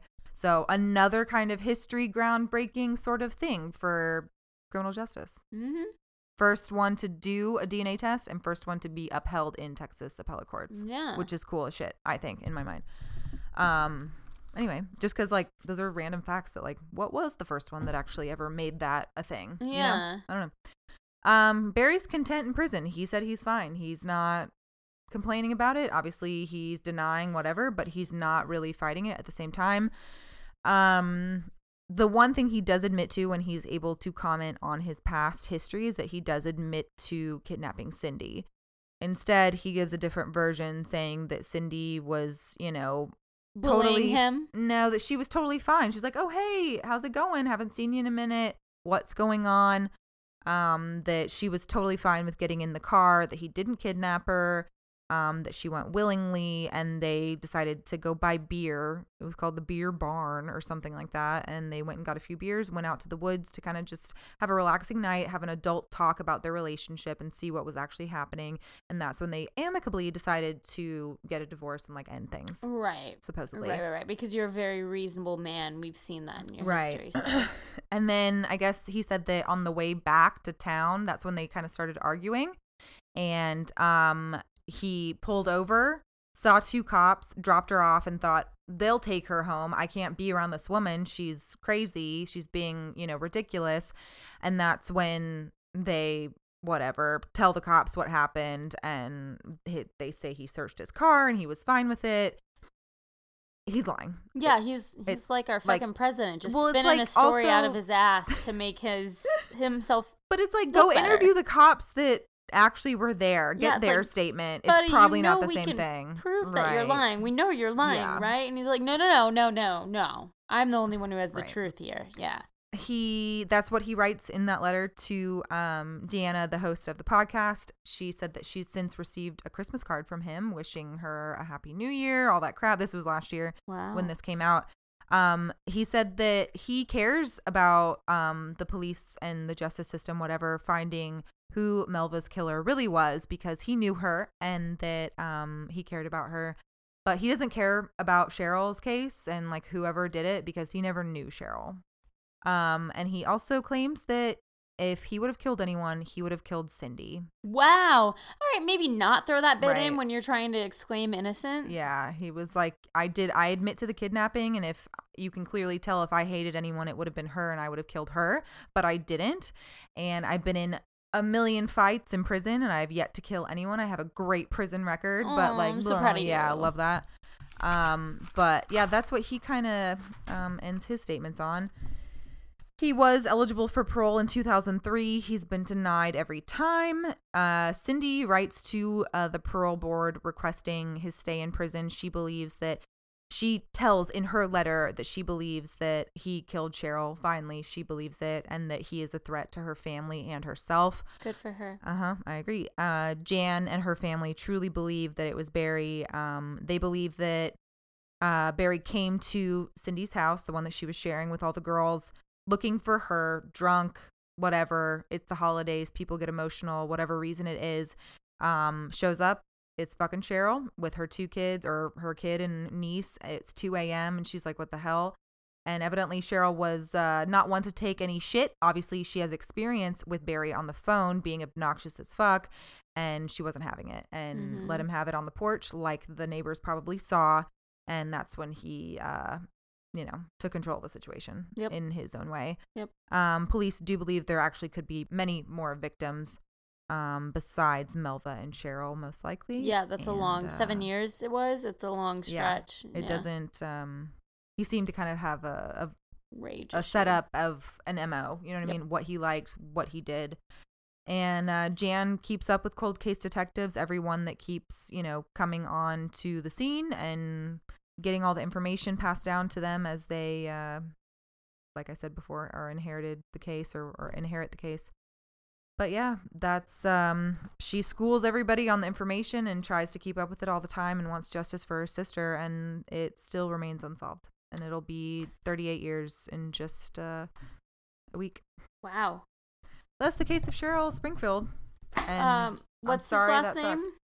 uh Barry Kelly. Fuck you, Barry Kelly. Yeah. he did it. I, I had some questions and theories. Oh yeah, I didn't even write my questions and theories, you guys. This would have been the ultimate case to do like a full fucking like laid out, cool, thought out thing, and I didn't do it. And I just talked for an hour and a half about bullshit. I don't. I, I I think it's very clear he did it. Yeah. I, I like my questions were um could it have been a drug dealer for one of the party girls that came and like needed some money uh was the house burglarized? Why did the phone calls target nancy specifically? Because she had been involved right, with- right. you know but very fucking did it. Hmm Barry did it. I could, I totally agree with those questions because it's a, you know, whatever.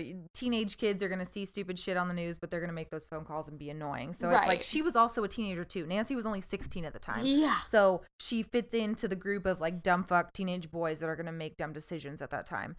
I think that Barry had all the motive in the world. oh yeah And without Melva's death, I don't even think that he would really be on the radar. nope Because there's no evidence. No one it's not like no one knows about his his fuck. I mean his North Richland Hills thing was basically dropped down to a fucking misdemeanor if you want to look at it that way. yeah Like it was a slap on the wrist. So no one knows about his criminal history. Right. You know, until this until Melva fucking took one for the team, Cheryl still is not doesn't have any justice to her name. But I mean, without that, I don't know if this would ever he would even be a suspect, like I just said.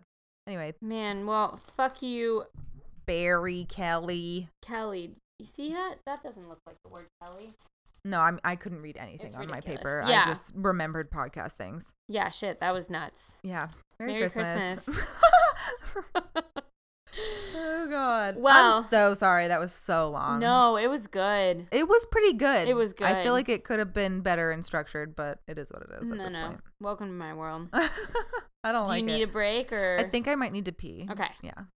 All right so december 23rd we're just fucking we're going right in Mine was a whole episode long.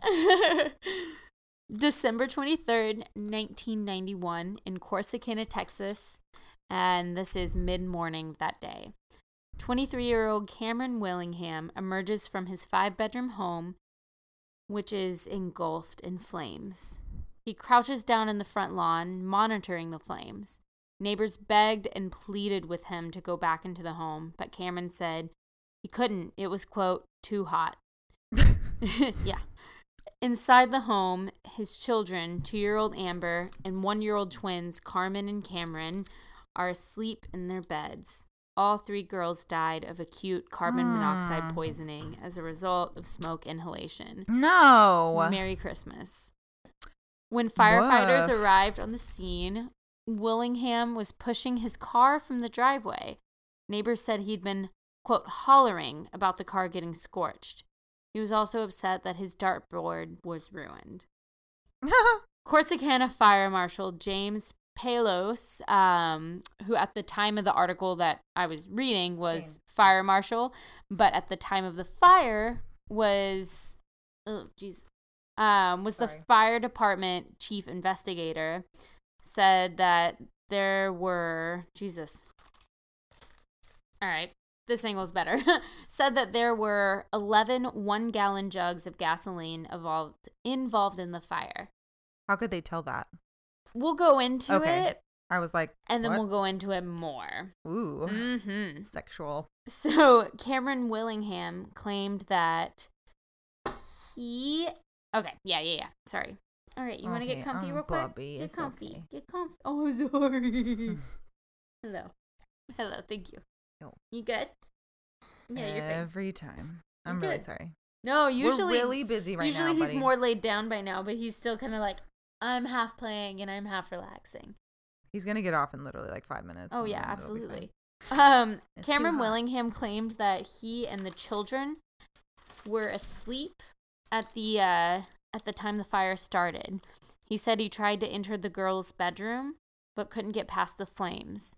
He suffered mild smoke inhalation. Mm-hmm. Cameron would be arrested and charged in the deaths on January 8th, 1992. So, during his August 1992 trial, an expert witness testified that the floors, front threshold, and front concrete porch were burned, which only happens when an accelerant is used. Concrete can burn. Right. Which would Interesting. suggest that someone used maybe one of the 11 gasoline cans to pour gasoline, light it, and then the flame started there, so it burned the longest, is kind of what I got. Um, the witnesses also said that, or the witness that they used also said that igniting floors and thresholds are typically used to impede firefighters from entering the oh, establishment. Oh, Good one. So they thought that these were very strategic placements for the flame to set ablaze. yeah, I mean, I wouldn't immediately think of like firefighter entrance. I would just still think of like, where do I drop this match on the floor so it can go everywhere? Like, Right. that's what I would think. Right. But still, either or, Yeah. that it looks suspicious. Yeah. hmm It's not like a curtain caught on fire or you know what I mean. Exactly. It's like, why did it start Or here, again? Yeah. At the front door. so firefighters and neighbors testified as well. Um, and this is obviously, I'm sorry, I kind of jumped a little. No, I did. I did say uh, during his August 1992 trial. So he was arrested January 8th. Um, you know, eight some odd months later, he, nope. Yeah. Yeah, 1982. So firefighters and neighbors testified as well at this trial. One neighbor said that the following day, Christmas Eve, Willingham and his wife Stacy were picking through the debris, playing music, and laughing. One day after their three children died in a fire. Um, testimony said that Willingham, who pled not guilty, showed no remorse or emotion over the deaths of Amber, Cameron, and Carmen.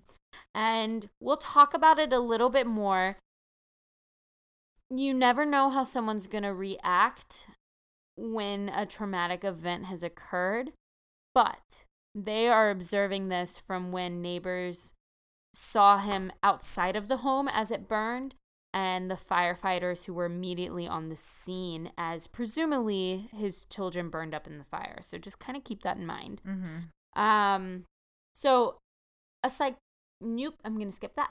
So Willingham, who used life insurance proceeds to purchase a brand new truck. Remember, these children die on December 23rd. Eight days later, it's January 1st. Another eight days after that. So 16 days before he's arrested between the fire and that. And he's already bought a new truck with the insurance money. Just remember that. okay, Scott Peterson. Right. um, he argued that his ex wife's boyfriend likely started the fire. Um, his wife at the time, uh, so a new wife, Stacy. Stacy. Okay. She was not home at the time of the blaze. She was out shopping. This is mid morning, around eleven thirty. Convenient. Hmm. Um, But I also think, you know, It's let me leave the kids Christmas. home with the dad. Let me just do my shit and Yep. walk them home. So yeah, I see it. Okay. I, I can see it too. Um, she stood by his innocence, but in August of 1992, a jury found him, and we're kind of just to preface, we are skipping, not skipping through, but this is very quick. Um, To get to questions and theories. the that's depth of this happens, is question yeah. and theories. Yeah. So bear with me, guys. We're not just gonna blaze through everything because Hannah took forever. Blaze. oh, la, la. Hey, I just realized just- you got upset at me for taking No, I'm kidding. I was kidding. That was me, a joke. kidding. So, It's fine. um, a jury would find him guilty of capital murder for the deaths of the three baby girls, Amber, Cameron, and Carmen. Um, during the punishment phase of the trial, some facts about his past were presented. So he had been convicted of burglary three months before the fire and was serving six years probation. He had a history of criminal activity dating back to his juvenile years. Um, this included grand larceny, burglary, of course, and car theft. Uh, he had actually spent one year at a boot camp, but Uh, prosecution pointed out that previous attempts like the boot camp at rehabilitation had failed. So they were kind of leading into their argument that this was a Oh, irreparably instead of a boot camp, let's just give him six years of probation. right. Like that. What? That's a thing. Yeah. I'm sorry. Yeah. That's not. You already had a previous burglary attempt. Just put You have no hope of rehabilitation and other crimes. Yeah, exactly. Put him in fucking prison. Yeah, let him let What him stay this- out. But like the deal? he gets to go see a What was the loophole? fucking That's what I probation officer know. every couple months. That's yeah. so weird. Is it just to make more money for the government because you're paying? I don't, is it I don't know, man. This Six yeah. year. I've never heard of a six year probation unless it was like post. You know what I mean? yeah. Like I don't know, post spending or giving or have spending time. Yeah. Yeah, whatever. Yeah. That's ridiculous. it's Sorry. yeah, it's very weird. Um so during this punishment phase, a psychologist testified that Willingham exhibited traits of a sociopath that seemed to worsen as he got older and he recommended that this man would never find rehabilitation and if released would kill again. And in Texas at the Hmm. time, you needed a psychologist, you needed some affirmation from an expert that this offender would kill again if he was being charged. Yeah, so that would be a recommendation That's toward the death penalty. Is that still a thing now? I wonder. it's not still a thing Okay. now. And we'll talk about okay. Sorry. some praise some reasons why. That's uh. No, that's it's kind okay. of good info. mm-hmm. Didn't know that. Cool. So he also Willingham had a history of violence. Um, he actually, Mm. in one instance, beat his pregnant ex-wife with a phone to induce a miscarriage. Um, he was also reportedly verbally and physically abusive of his family, and he once bragged about brutally killing a dog to a friend of his, um, who ended up being a character witness for prosecution, or at least gave a statement to the prosecution. I couldn't figure out quite which. Um, Willingham was during this trial offered life in exchange for a guilty plea, but he refused. Again, he let me uh, take. Oh, I didn't do it. I'm not gonna admit to something I didn't do. Take a Right. plea to something I didn't do. Yeah. So he Okay. refused. He maintained his in- innocence, and he was given the death sentence. Oh, whoa. Oh yeah, in August of 1990. I wrote down 93, and I read that in a couple of articles, but I mean, it's a year. A year. Yeah, I mean, I, I don't think the punishment phase would take that long. It can't. It's It- usually a couple weeks to months, right? Yeah. So I mean, it just depends on the circumstances. Right. So 92 or 93, but you know, difference of a year. Um, and then the conviction was affirmed by the criminal Texas Criminal Court of Appeals in October of 1995. Um, Willingham, who maintained his innocence even in jail, had all of his appeals struck down, writs of habeas corpus, um, and attempted a new trial, stuff like that, all struck down. Are you going to go into like evidence that he produced for his appeals? Okay, good. I was Oh, like, what yeah. the fuck? Why did they get struck down? cool. So Stacy and he divorced after his conviction and she actually flipped on him. And after he was convicted, kind of was like, "You know what? Yeah, I do think he killed my babies. I do think this was all him." Um like I said, his request for a new trial was denied and a last minute clemency request was unanimously denied as well. Um and there was something about it was struck down by Greg Abbott, but it was voted 15 to 0. So I don't think Greg Abbott, Governor Greg, Yeah. Or- at the time, was it Greg Abbott? I mean, we've mentioned it before. Yeah, because we mentioned it for something else. Yeah. I don't think it was Rick Perry then. I'm pretty. I wrote down Greg Abbott and I read Greg Abbott. what case did we cover? God damn it. Interesting. It's fine. So, um, Okay, sidebar really quick. I was listening to something today and it was like essentially podcasts are just like repeats of stories that you tell all the time. yeah. And that's literally it because Yeah. it's just like, what did we say on that thing that we already talked about probably 18 times before? Mm-hmm. Exactly. Yep. Greg Abbott. Good. I'm glad we're not the only ones. No, No, no, so, um, in an in prison interview, Cameron had this to say. This is where it's going to get weird. Okay. Okay, did you? So he was 36 at the time of this interview, um, and he insisted that he was not responsible for his daughter's deaths. Quote, I was the only person at home, and that was their way of thinking, he said of the charges against him. What? The resulting trial trial was, quote, a joke. And he said, quote, any man who can look at me in the eye and say that the justice system is not a farce is a liar. All they're going to do is kill, kill an innocent man for something he didn't do. The most distressing thing is the state of Texas will kill an innocent man and doesn't care that they're making a mistake. Um, Willingham then suggested that a lantern lamp dumped fluid when a shelf collapsed inside the house and caught fire, or his oldest daughter, two year old Amber, Old, old daughter. uh huh, who was, quote, fascinated with everything, accidentally set off the blaze. Mm, okay. Either that, quote, either that, or someone came in with the intent to kill me and the children, he said from prison. Quote, the arson investigator was a liar. This guy sounds a real narcissist to me. I th- fuck off. I wrote that down. Did you? I literally wrote narcissist doesn't want to die, doesn't want any blame. He's too full of himself. That kind of thing. Yep. That's kind of funny. yeah.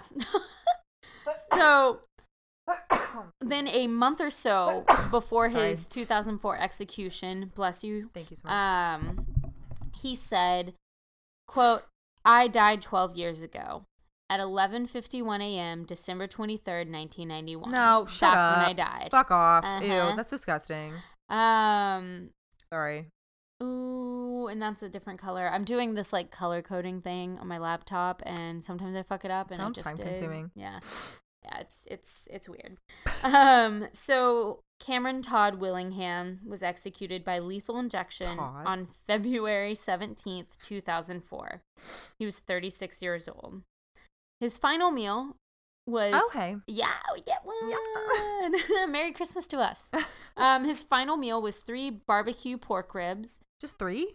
I think it would be racks of ribs, but That's a lot. the thing said three, so okay. Whatever. yeah. Two orders of onion rings, fried okra, three beef enchiladas with cheese, and two slices of lemon cream pie. All right. His final statement is as follows Yeah. The only statement I want to make is that I'm an innocent man, convicted of a crime I did not commit.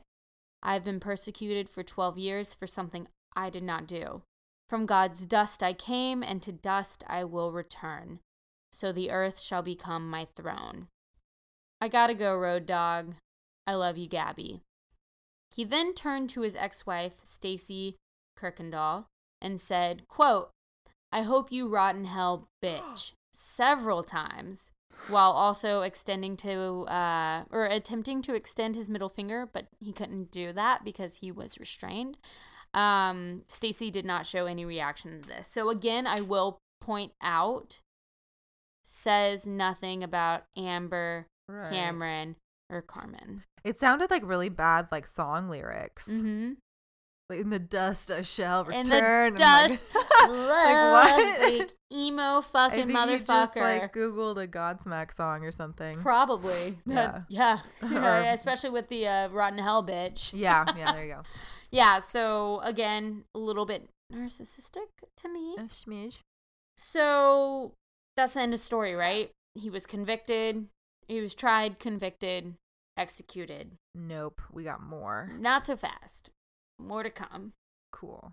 questions post execution were raised about the accuracy of forensic evidence used in his conviction. So, Against or for? against his conviction. Oh. The Innocence Project actually has a page on his Ah, case. yes. And we know the Innocence Project. I very much respect the Innocence Project. Of course, they're not perfect. We're not perfect. In this case, Wait, what? We're not perfect? well, we mostly are, unless an Amy's involved. Mm. Amy! Um, I don't know. I love them for the work that they do, but there might be certain cases where we're kind of like, I don't know, guys. And this could be one of them. They do bring up valid points, which I will relate to you now. I don't think they take cases though that like don't have definitive shit to back Yes. up those claims. Absolutely. Evidence or like I don't think it's just like, "Oh, hey, I'm your cousin and I don't think you did it. Please Right. go support him." Like that's not how, you know, they Yes. they do things. Yeah, So, so this will be interesting to hear. So, according to the Innocence Project, nine, quote, nationally renowned independent experts reviewed the case and said that the forensics were wrong. Craig Beyler, um, everything I'm about to read until I tell you otherwise is from the Innocence Project. I don't want to get sued, whatever. So, Craig Beyler, hired by the Forensic Science Commission, said one of the analysts said of one of the analysts, quote, None of these determinations have any basis in modern fire science. And of the second analysis findings, quote, there is no basis for this no- notion in modern fire science. Quote, um, he found that the investigators did not comport with the standard of care for fire investigation at the time, and that, quote, a finding of arson could not be sustained. So, in a report filed with the Forensic Science Commission in 2006, five leading experts said, quote, each and every one of the indicators relied on to determine that the fire was arson have since been scientifically proved to be invalid.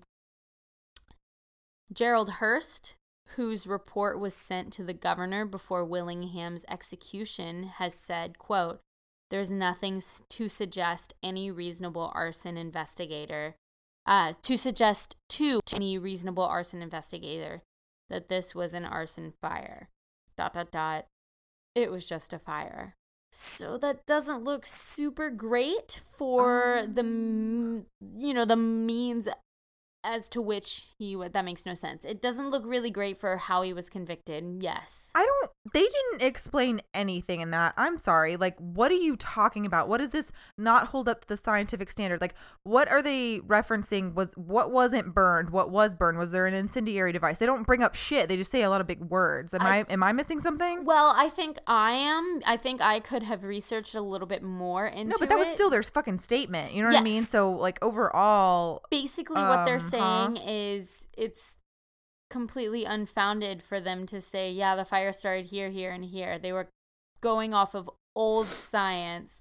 Um, they were going off of stuff that before he was executed could have been disproven because how- of Sorry, go ahead. no, no, no, just because of advancements. But I think that like okay, take like blood splatter analysis, right? Mm-hmm. it looks like a stab wound. It looks like blood on the wall. In the 90s, maybe, sure, whatever. Now we have all the trajectory and the, you know, placement and what weapon and what height you're at, blah, blah, blah. A fire starts somewhere. That's where it starts. Right. I don't know much about arson, but I feel like that's straightforward the scenario. That's why a lot of arsons are like kind of easy to solve Yeah. I, I or or fires. I think a part of it was the Am I wrong? I'm, I'm probably well, wrong. no, and we don't know much about it. No, I- this, is, one of the first ones I think Mhm. we've ever had. So this is interesting. Yeah, so this might be cool to research a little bit further into. I just feel like their statement, their response was kind of a cop out. Like it didn't really answer much for me. I But can- that yeah, I doesn't can see mean that. anything though.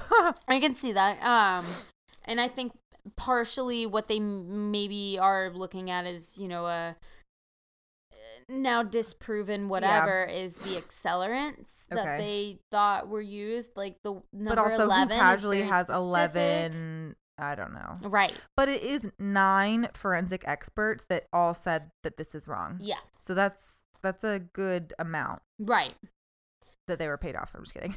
So, also another thing, um, y'all remember that psychologist that testified that he would quote kill again, Mm-hmm. um, and said that Cameron Willingham was a sociopath. Oh, let's guess. Does he recant and it's all fine and dandy? Oh no, he's just like problematic as fuck.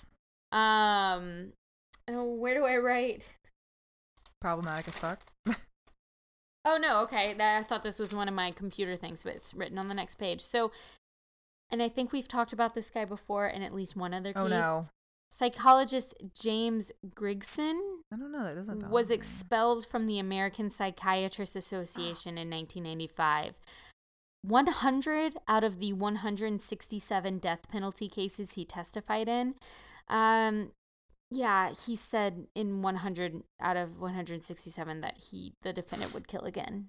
Okay, we talked about Doctor Death. Is that the same guy? Remember, he would testify. He would get paid to testify that these people were whatever, It so they would get the death penalty.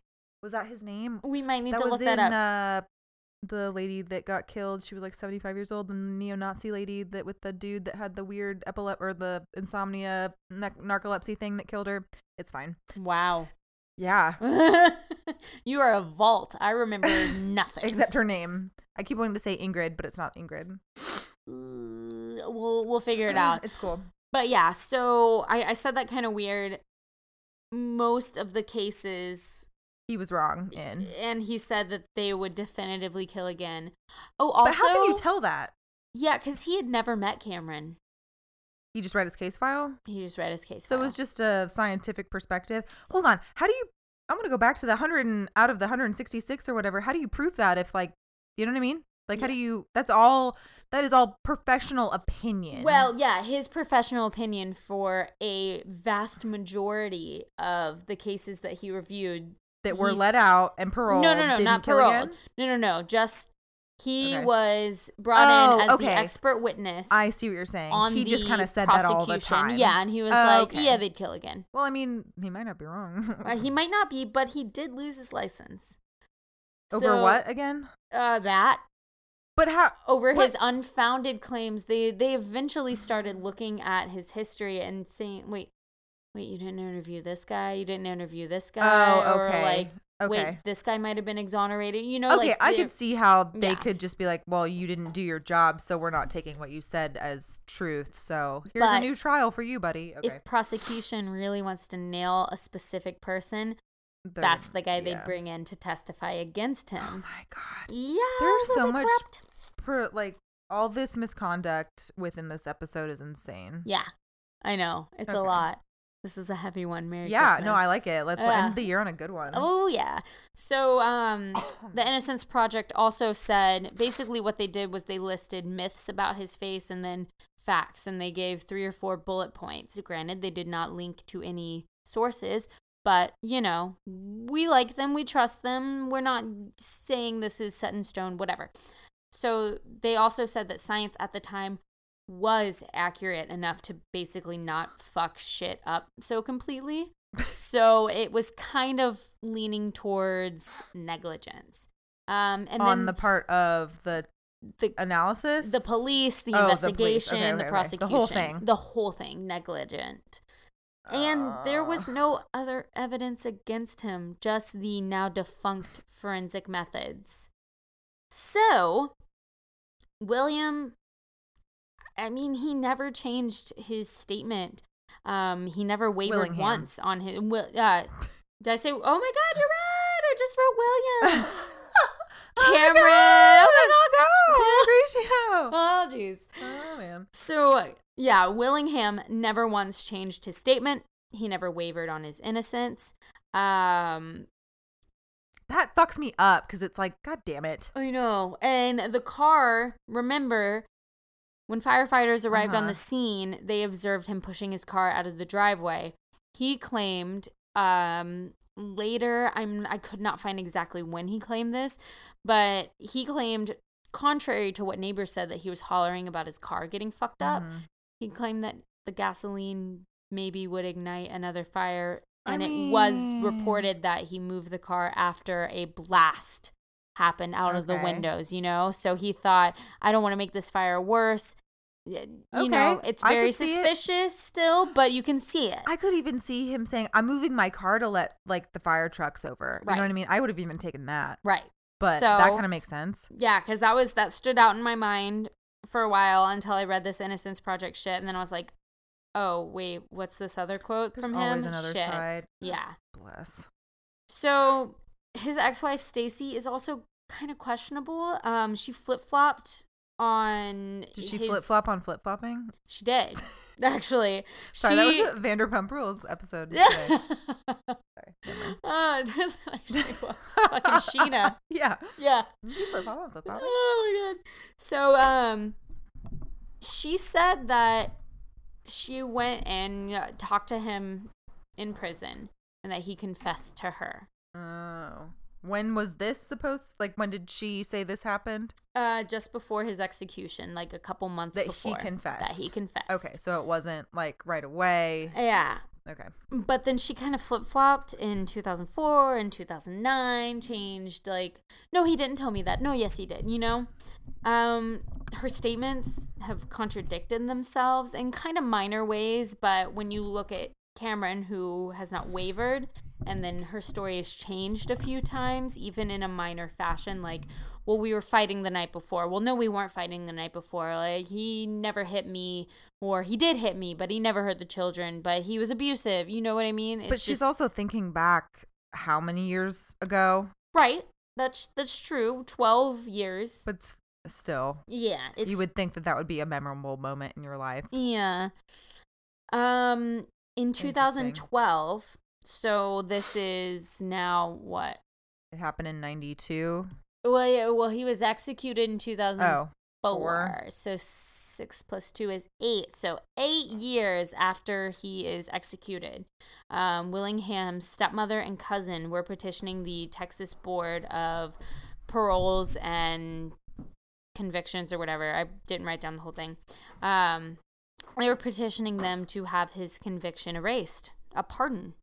Um, Stacy didn't allow this to happen. So basically, what I gathered is post mortem, you know, your legacy is what you leave behind, what you leave the world with. And they did not think, especially with the Innocence Project, especially with all the stuff coming out about the forensics, they did not think that he was guilty and did not want his legacy to be as such.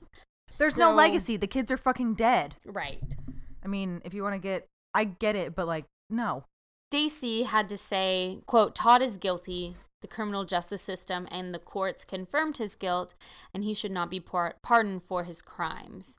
Um, quote, my girls have would have been 23 and 21 years old today. I miss them so much.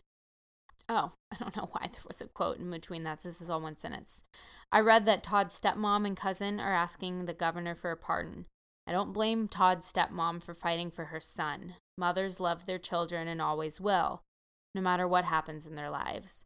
Eugenia loved Todd, and I understand why she does not want to face the facts of what he did to our girls. So, we got a lot uh, more to talk about in questions and theories, but before we move on to that, I just want to. We don't have much on the victims. They were Mhm. babies. They were so young. We have Amber Louise Kuykendall. Oh, that's was my middle name. Sorry. Oh, Louise, I didn't know that. Yeah. Oh, that's so sweet. Great. Now everyone knows. Oh, you did it. I'm sorry. I didn't mean to steal her thunder too. No, it was I just, no. you know, hey, hey, So- Louise. Amber Louise Kuykendall, born in 1989. She was two years old when she died. Cameron Marie Willingham, born December 18th, 1990. She was just one. Carmen Diane Willingham, born December 18th, 1990. She was also one. So, questions and theories. Hmm. Uh, was this man a murderer? I mean, was he a young father that couldn't handle the pressure? Um, he worked as an auto mechanic. He was a 10th grade dropout. He was 23, right? Yeah, he was At the 23. Okay. Could he just not handle having three children? It was around Christmas time. It's stressful. Um, Well, uh, so he's not the father of Amber. no, no, no, no. So they met and immediately she got knocked up with twins. Okay. Yes, So that's heavy in itself. that's very heavy. Were they married I think you said like when did they get married? They like immediately. newlyweds. Okay, so, they obviously had the twins and then they get married. So I mean, this Yeah. is not off to a great start No. in most men's mind, at least. Yeah, Okay. Just wanted some clarification. already isn't super like healthy or you know. Well, and she's definitely all over the place, hormonal with like pregnancy and like children. I don't know. That's a lot. To, It's a lot. That's a lot. Yeah. Yeah. Um, was he a sociopath that just kind of wanted a new life? He was like, "Why the fuck am I doing this? I'm done with this. I don't want this anymore." Um, was he a victim of the system? I think he should have gotten a new trial. He did petition for a new trial when new new resources were available, and I think it would have been fair to give him a new trial. There's enough evidence saying that he should Yeah, that points in another direction. So I mean, maybe. What uh, he would uh, uh, keep going. I'll ask my questions in a minute. I'm sorry. Okay. um, I think Stacy is suspicious as fuck. yes. Um, or is she? I don't know. I mean, is he really innocent? Like with his statement to her before he was executed. Is there proof of that though? Is there a recording? Is there a there were reporters present? Of him saying that to her? Yes. Okay. Yes. It's not just her going to the cops saying, "Oh my god, he confessed." Right. Okay. Oh no no no not the confession of oh I'm sorry um what it- just saying I hope you rot in hell. Bitch. Oh yeah, yeah. No, no, no. I meant the yeah the confession part. Okay no no Okay. No. So that's That- that that's the not thing. provable at all. A, yeah. Exactly. Um, when he was berating her as he was being executed, was that the last fucking angry cries of an innocent man who was fucked over by his ex-wife who hung him out to dry, or was he just angry Mm. that she flipped on him? Even if he did it, and Right. and you know it was maybe their plan, and she flipped and said, you know what, I actually think he did it because he was maybe coming down on her. Um, was anyone else investigated? Right. That's like my Other main question. Yeah, were there any other suspects? It was, Was- Amber. I'm just kidding. I I mean, it could, well, Amber was the baby. I know. It was that was one of the things that Oh, he put that's forward that she knocked over a stupid thing or whatever. yeah, I just immediately like took that out as like fucking plausible. So I was like, no, she was the baby. Yeah, yeah, yeah, yeah. No, but yeah. Um, and then how many neighbors testified and corroborated him crouching down in the lawn, him refusing to go back in, him moving the car, him whining about the dartboard, um, him he and Stacy digging through debris and laughing and Yeah. What was their the neighborhood like? I mean, Corsicana is a little rural, so Right. like, what kind of? You got a couple neighbors. Do you have like a whole Mhm. block? Like, was it one who were shit they? eating How neighbor educated who are they? fucking hated What's them? happening? Yeah. Exactly. That Did they have a good relationship? Did that's a good factor Yeah. to kind of in. consider. Um, his maintaining of innocence. I tried to do some Mhm. research and I found nothing. Would a sociopath do that because they're just so? If they were guilty, exactly. And Well, I, I don't know.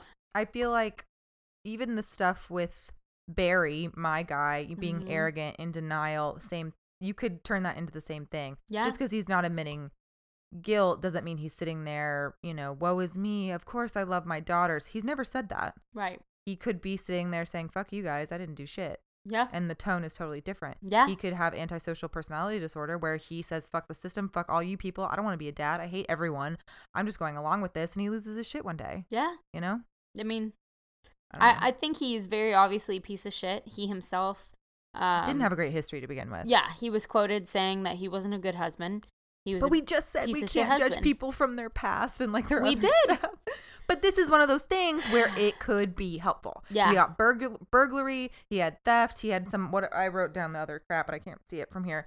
But like, it's just that's that's a pattern. Yeah. That's a escalation. That's a thing. It's not out of the ordinary. that he kids didn't fit in with his lifestyle anymore. yeah. And of course I think they didn't. that does fit this like chain of. I think Stacy had a little bit more to do with it, maybe. what did she look like? Did you find a picture of her? Um, back then she looked like every '90s mom who had just had a baby. You know, a little chub. She had the like. She had the Ah. feathered out hair. The picture I find is of them with the whole family, and she's smiling, and he's kind of like, "Bleh." See, I was thinking he's 23. He meets a single mom, but she's hot. Mhm. Everything's going fine. I can put up with a two year old, whatever. But then she gets pregnant Yeah. and with twins. yeah, And it's not worth staying with this hot mom anymore. So Yeah. I'll just get rid of everyone. or the kids the Yeah. problem. You know what I mean? Mm-hmm. And I can have my life with my hot girlfriend. yeah. But I mean, am just saying. I, that's why I wanted to know what she looked like because that would be interesting. she's not bad looking. I mean, she's definitely when she's, you know, 10 or so, 12 years later, when she's interviewed Yeah. right before his death, she's like bleach blonde, tanned, skinny. You know, she looked like she smoked cigarettes. You know, that look, Mhm. that, that southern lookish thing. She Um, bounced back. a little bit. I don't know, man. The whole fucking like shtick thrown in where it's like, oh, by the way, the forensics we used, it's not accurate anymore. Like that I fucks me up a little bit. Know what what forensics? What were the tests? What was the protocol? What was the were the steps Yeah. to determine why and how and that this is definitive? yeah, And what was the difference in that time frame exactly. of whatever 13, was it 10, because 12 years? they did say that they had the technology available to them to be more accurate so was it just negligence for Okay. the purpose of like And that's pinning what- a guy That's or what they were trying to prove was that the whole thing was negligent. yeah And that okay, that goes with your theory of like, did they talk to any other neighbors? Did they actually narrow down suspects? Negligent, negligent, negligent. Because it's small town Corsicana. Maybe it was. Maybe it, in the '90s it was. mm-hmm. So people are just like, yeah, this guy did it. He has a history, and the forensics weren't, you know, super great, and Yeah. we didn't know what to test. It, I could see the Innocence Project side. I Does that all make sense? I feel like I just rambled a bunch of No, shit. no, no, because uh, you can totally play devil's advocate and think he being crouched down in his because he said in a statement I couldn't find an exact quote or time frame, so I didn't add it in, Mhm. but that he awoke to Amber crying. Amber was outside of her room. And he yelled at her. You know, he saw that there was smoke and fire, and he yelled at her to go outside. Mhm. and she obviously didn't 'cause she's a baby if that was even true. But then he tried to get into the twins room and he couldn't because it was blocked by flames. Were those strategically placed, like right. extra i want to know you the layout of the house. I want to know it, i th- honestly i think it's kind of like adnan syed's case where yeah you probably think he did it but he deserves a more fair trial. This man kind of deserved a more fair trial. I i don't know i i think it was bad timing on you know the whole forensic advancements part that Yeah. if it had maybe advanced a little bit quicker like two years beforehand he might have gotten a stay and he might have gotten a new trial but we'll just never know No. I have questions and theories. please Okay.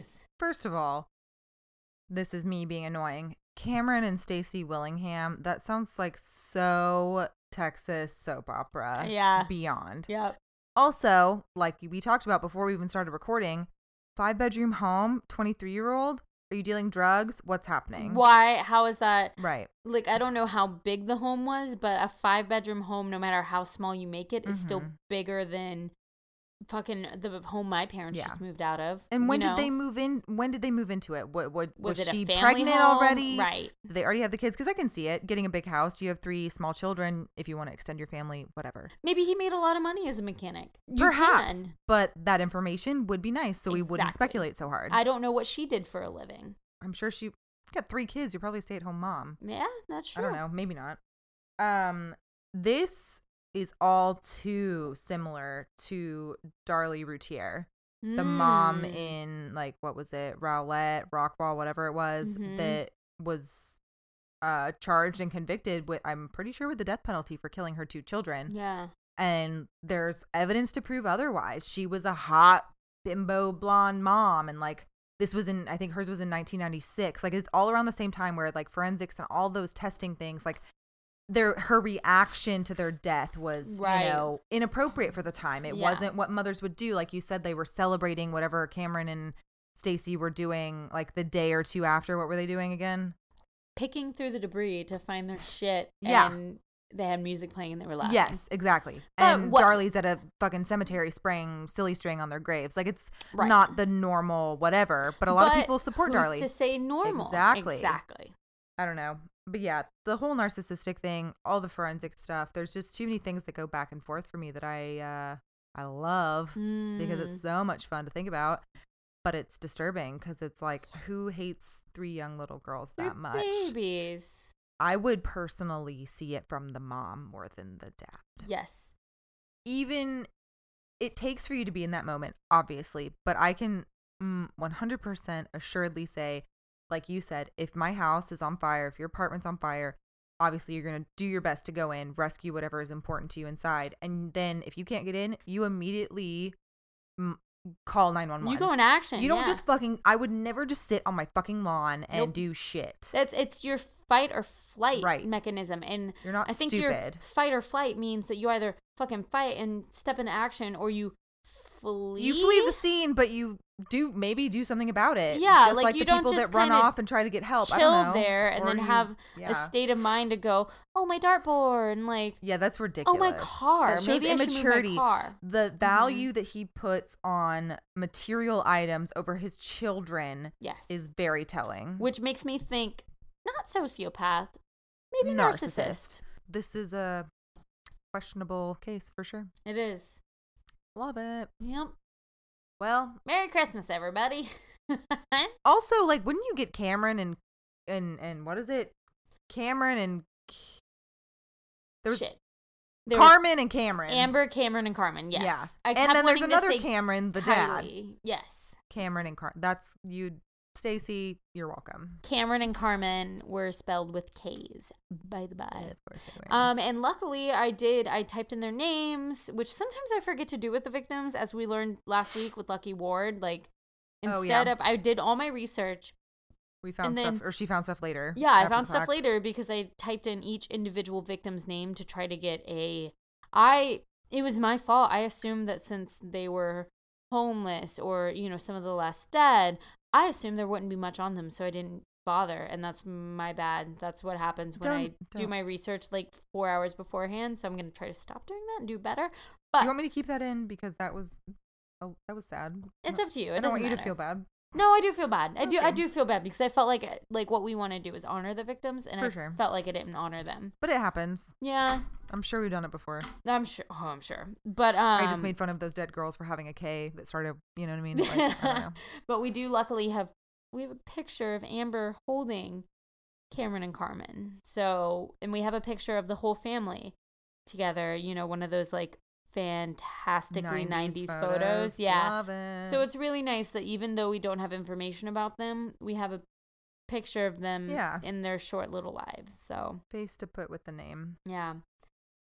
Well, potentially, fuck you, Cameron. Yep. Soap opera Willingham. Potentially Todd. probably. Cameron Todd. You guys, this is not Todd. made up.